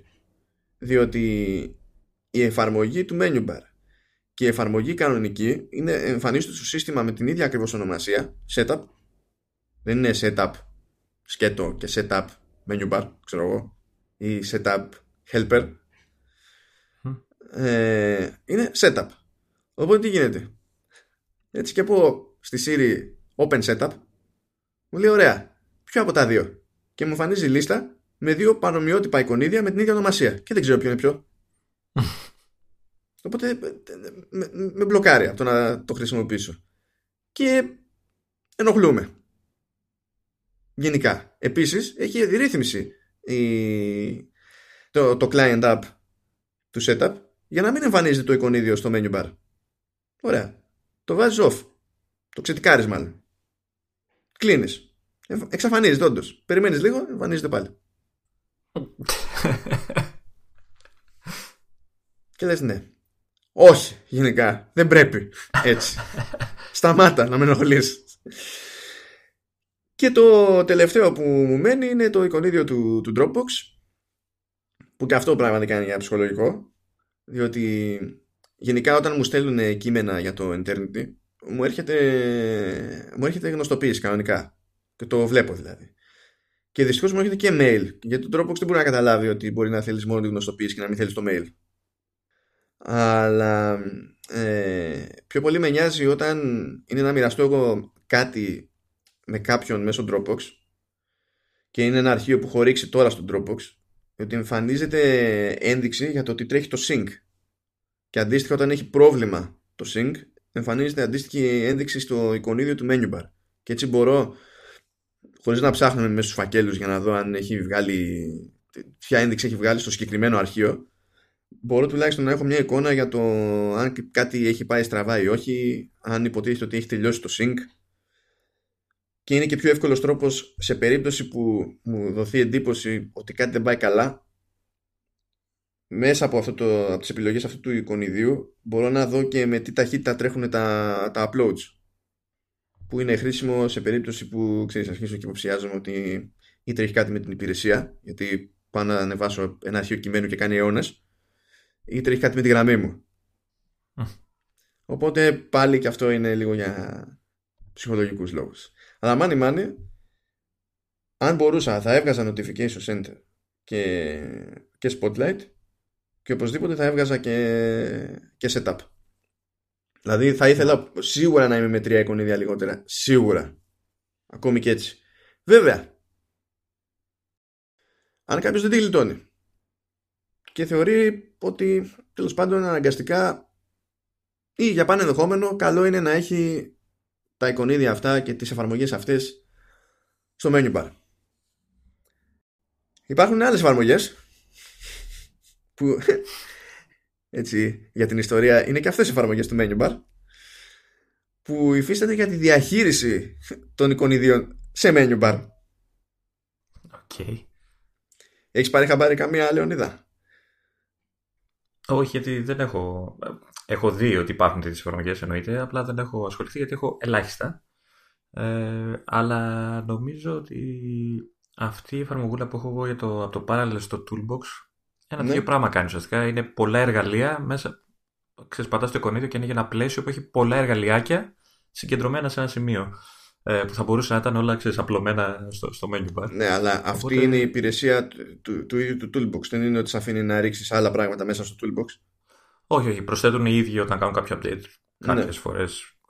Αλλά ε, στο, στο, ίδιο πράγμα ουσιαστικά κάνουν από ό,τι έχω καταλάβει τέτοιες, ε, τέτοιου είδους εφαρμογές. Ε, δηλαδή τα οργανώνουν και, και σου βγάζουν ένα μενού με όλα τα εικονίδια. Περίπου. Λοιπόν, θα αναφέρω δύο παραδείγματα. Ε, το ένα είναι μια εφαρμογή που λέγεται Vanilla και υπάρχει και σε δωρεάν έκδοση και επιπληρωμή. Το σκεπτικό εκεί είναι απλό. Σου λέει, σου χωρίζω το menu bar σε δύο πλευρές και ό,τι ρίξεις στη μία πλευρά θα μένει στο menu bar ανά πάσα στιγμή και ό,τι ρίξεις στην άλλη πλευρά θα εξαφανίζεται μέχρι να πατήσεις το δικό μου το εικονίδιο. Και τότε κάνει expand στην ουσία και δείχνει και τα υπόλοιπα εικονίδια. Ε, αν, αυτό ισχύει και στη δωρεάν έκδοση, δηλαδή μπορεί να κάνει ο καθένας ό,τι θέλει και να τα ρυθμίσει. Το κακό που είδα σε αυτή την περίπτωση είναι ότι πρέπει να αντιμετωπίζει κάθε space ως διαφορετική οντότητα ως προς αυτό το ζήτημα, πράγμα που σημαίνει ότι αν φτιάξω εγώ στο desktop έτσι όπως θέλω τα πράγματα με βανίλα και γυρίσω σε ένα space με μια εφαρμογή σε full screen ή με δύο εφαρμογές σε split view και πάω προς τα πάνω για να μου εμφανιστεί και πάλι το, το menu bar, τότε μου τα δείχνει όλα. Πάντως επιπληρωμή, που το τυράκι αυτό είναι, ε, στην ουσία σου ανοίγει την επιλογή να ξεκινάει η εφαρμογή κάθε φορά που ανοίγει το σύστημα, ενώ άμα τη βγάλεις στο τσάμπα πρέπει να την ανοίγεις χειροκίνητα όταν ανοίγεις το σύστημά σου και αντίστοιχα όταν κάνει με τη, με τη δωρεάν εφαρμογή, με τη δωρεάν έκδοση τέλος πάντων, όταν κάνεις expand, μετά για να συμμαζευτεί πάλι η κατάσταση πρέπει να ξανακάνει εκεί κλικ στο ίδιο σημείο. Ενώ στη, στη πληρωμένη την έκδοση μπορεί να τα συμμαζεύει τα εικονίδια μετά από συγκεκριμένο χρονικό διάστημα στον αυτόματο ώστε να μην χρειάζεται να κάνεις έξτρα κίνηση. Και νομίζω η εφαρμογή ίδια δεν είναι ακριβή, δηλαδή νομίζω κάνει κανένα δεκάρικο να την πάρει κάποιος. Και αυτή που είναι πιο γνωστή και είναι μόνο επιληρωμή είναι το bartender. Α, αυτή την έχω, την έχω δει και εγώ, ναι. Ναι. Αυτό κάνει ανάλογη ομαδοποίηση σε ό,τι θέλουμε, όπως το θέλουμε. Μας αφήνει να διαλέξουμε και τι εικονίδιο θα έχουμε ως σύμβολο του bartender θα, για να το πατάμε και να εμφανίζονται τα υπόλοιπα. Και μπορεί μάλιστα ενώ στο Vanilla εκτείνονται τα εικονίδια στο ίδιο το menu bar στο bartender δεν εκτείνονται στην ίδια τη γραμμή αλλά εμφανίζονται σε ένα πλαίσιο κάτω από εκεί που είσαι στο, στο menu bar και έχει και μερικές χρήσιμες επιλογές. Μπορείς να το ρυθμίσεις αυτό ανα εικονίδιο, να του λες ρε παιδί μου ότι αυτό γενικά δεν θα το εμφανίζεις.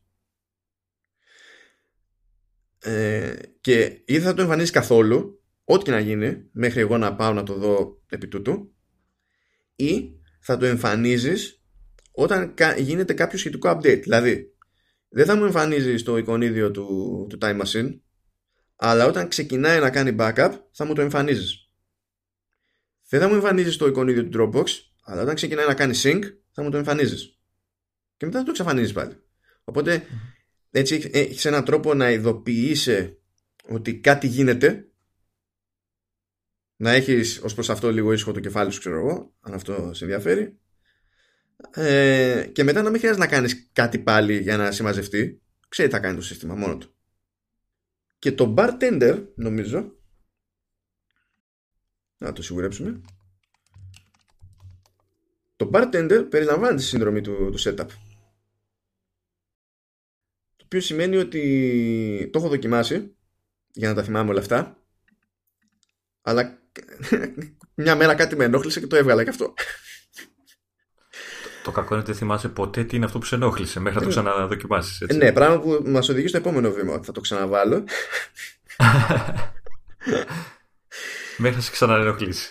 Θα δω. Το πιο πιθανό είναι να, να ήταν πάλι ιδεολογικό το σκάλωμα. Δηλαδή πρέπει να την είδα ότι όχι, να μην έχω εξάρτηση από τέτοιες λύσεις, αλλά να αναγκαστώ να μειώσω τα, τα εικονίδια που υπάρχουν έτσι κι αλλιώς για να φτάσω σε κάτι πιο βιώσιμο, ας πούμε. Για, γιατί δεν κοιτάς το ημερολόγιο σου να δεις τι έχεις γράψει; Ναι, γιατί δεν γράφω τέτοια στο ημερολόγιο; Εγώ να, να συμπληρώσω ότι κάποιες εφαρμογές ε, όπως το Duet που είπα πιο πριν ε, και το Parallels ε, εμφανίζουν τέτοια εικονίδια στο menu bar ε, μόνο όταν τρέχουν. Ε, και μετά άμα την κλείσεις, εξαφανίζεται, δεν είναι ε, μόνιμα επάνω στο menu bar. Ε, ας πούμε το Parallels εμφανίζει το λογότυπο που είναι κάτι σαν ένα κόκκινο pose, έτσι, ξέρεις, δύο κάστρες γραμμές. Ναι. Και όταν ξέρεις, τρέχει η εφαρμογή, εκεί έχει κάποιες ε, ξέρεις, επιλογές και λειτουργίες ε, του ίδιου του, της εφαρμογής Parallels, όχι για τα, ξέρεις, για τα Windows ε, αποκλειστικά. Ε, κάποιες λειτουργίες. Ή το Duet είναι, ξέρεις, μόλις το ανοίξει εμφανίζονται τα εικονίδια. Ε, κάτι που δεν είναι κακή λύση, γιατί πολύ σπάνια χρειάζεται εικονίδια, ξέρεις, στάνταρ και μόνιμα πάνω στο menu bar. Ε, δεν με χαλάει αυτή η προσέγγιση. Δεν ξέρω αν σου φαίνεται χρήσιμη. Όχι, ε, λογικό είναι. Α, και να μην ξεχάσουμε και κάτι άλλο, ε. ειδικά στα εικονίδια Γιατί στις πλέον εφαρμογές συνήθως δεν κάνουν τέτοιο κόπο. Στα εικονίδια συστήματος, ε, όταν κάνουμε κλικ πάνω τους στο, στο menu εμφανίζουν κάποιες επιλογές, κάποιες ρυθμίσεις κτλ. Στις περισσότερες περιπτώσεις εμφανίζουν επιπλέον πληροφορίες ή επιπλέον ρυθμίσεις έτσι και κάνουμε κλικ πατώντας option. Α, αυτό ισχύει για τα μενού, δεν ισχύει; Πέρα, ε, ξέρεις, τα αριστερά τα μενού εννοώ. Ε, ναι, ναι, αν και εκεί παίζει και, το, παίζει και το command. Δηλαδή, στο Wi-Fi, ας πούμε, κανονικά, άμα το πατήσουμε, δείχνει η λίστα με Wi-Fi της περιοχής, αν υπάρχει κάποιο iPhone πρόχειρο για να χρησιμοποιηθεί ως personal hotspot, να απενεργοποιήσουμε το Wi-Fi κτλ. Άμα το πατήσουμε αφού κρατήσουμε πρώτα πατημένο το, το option, τότε εμφανίζει όλες αυτές τις πληροφορίες ε, και έχει πιο εξειδικευμένες όπως ε, Wi-Fi logging, να ξεκινήσει να φτιάχνει ε, diagnostics report να ανοίξει τα wireless diagnostics ή τα πιο χρήσιμα για τους περισσότερους από εμάς τέλος πάντων δείχνει πληροφορίες για το δίκτυο στο οποίο είμαστε συνδεδεμένοι δείχνει δηλαδή τα επίπεδα θορύβου ε, τι είδους Wi-Fi χρησιμοποιεί αν είναι AC, αν είναι N, ξέρω εγώ κτλ. Ε, ποια είναι η, η IP του router, τι επίπεδο, τι μέθοδος ασφαλείας υφίσταται, σε ποια συχνότητα ε, λειτουργούμε, τι πραγματική ταχύτητα πιάνουμε χοντρικά, τέτοια πράγματα και είναι ένας εύκολος τρόπος να συνειδητοποιήσουμε και σε ένα άλλο Wi-Fi που θα βρεθούμε να δούμε τι σοϊ απόδοση έχει για να καταλάβουμε αν μας βολεύει ή όχι ή αν είναι dead τέλος πάντων και τσάμπα συνειδηθήκαμε. Το, το κακό με αυτή τη ε, λειτουργία με το option ε, είναι ότι δεν τη θυμάμαι ποτέ. Ενώ γνωρίζω τη, τη δυνατότητα. Ε, δεν ξέρεις, όταν ε, ξέρω να δω ας πούμε, το, την ταχύτητα του Wi-Fi μου, ε, δεν, δεν είναι το πρώτο πράγμα που θα μου έρθει στο μυαλό να κάνω. Ε, δεν ξέρω τώρα, μπορεί να είναι δικό μου φταίξιμο αυτό όλο. Γι' αυτό είμαστε εδώ, Λεωνίδα. Καλά, σήμερα, σήμερα ξέρω, αγαπητό ημερολόγιο. Έμαθα στο Λεωνίδα να χρησιμοποιήσει το option. θα, θα γράψεις αγαπητό ημερολόγιο. Είμαι ο Μάνος Commando S. Ναι, Έτσι, ναι. Να το ναι. κολλήσουμε και με την αρχή. Δεν ξέρω αν με θυμάσαι.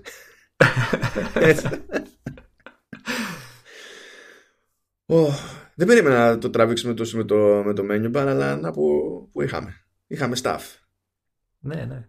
Αφού τώρα λέω να κάτσω, να σ- να- να- θα κάτσω να ασχοληθώ τώρα. θα κάτσω να το φτιάξω.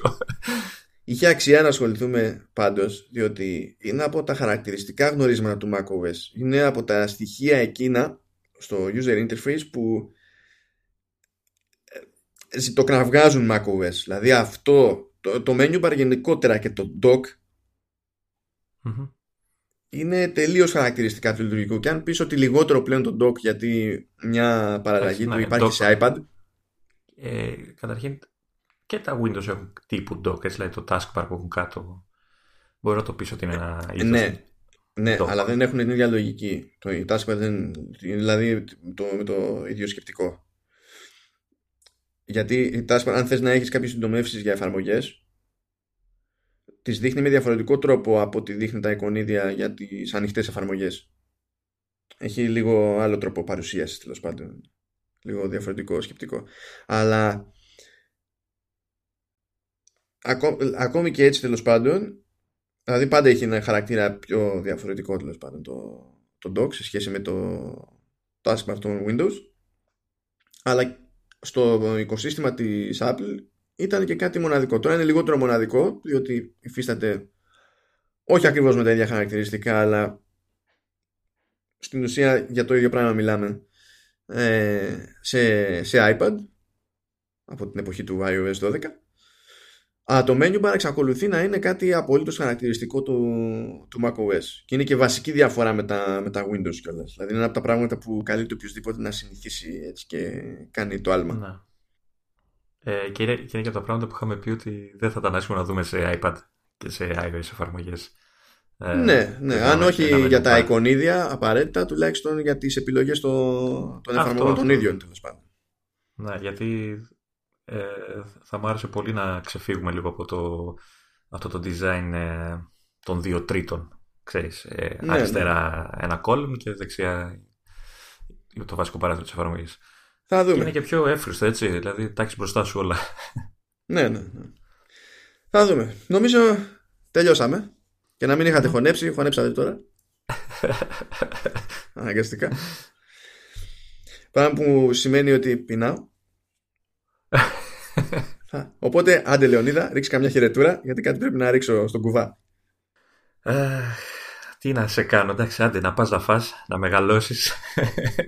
Προς κάποια διάσταση τέλος πάντων. Ναι. να γίνεις ένας ολοκληρωμένος άνθρωπος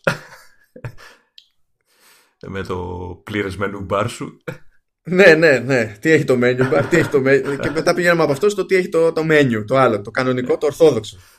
έτσι χαιρετάω λοιπόν εγώ έτσι μπας και πας να φας ναι, ναι. Σας αφήνω κι εγώ, γιατί εντάξει, το στομάχι θα, τα καλή. πούμε, θα τα πούμε την επόμενη φορά ε, λογικά τώρα πότε πέφτει το, είναι η άλλη εβδομάδα είναι το event; Ή Όχι, είναι η παρακάτω; μεθεπόμενη. Ή- Την επόμενη ή εβδομάδα θα παρακάτω, είμαστε ναι. εντάξει. Τη μεθεπόμενη Μμμ. θα κάνουμε αυτό που έγινε και αυτή τη, τη φορά, που λόγω Ναι. και αργίας γράφουμε Τρίτη αντί να γράψουμε ημέρα Δευτέρα.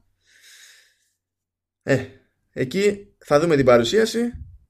Να Και- προλάβουμε να διαβάσουμε κανένα δυο πραγματάκια Ναι, να δούμε τι θα έχει ξεφύγει, γιατί έτσι κι αλλιώς δεν είναι ότι τα κάνει και νιά η εταιρεία όλα την ώρα της παρουσίασης, οπότε όλο και κάτι θα φυτρώσει μετά και θα έχουμε να λέμε. Αλλά αυτά σε 15 μέρες. Τώρα θα δούμε τι θα κάνουμε την επόμενη εβδομάδα. Κάτι θα σκαρφιστούμε. Από μας για την ώρα, για και χαρά. Γεια σας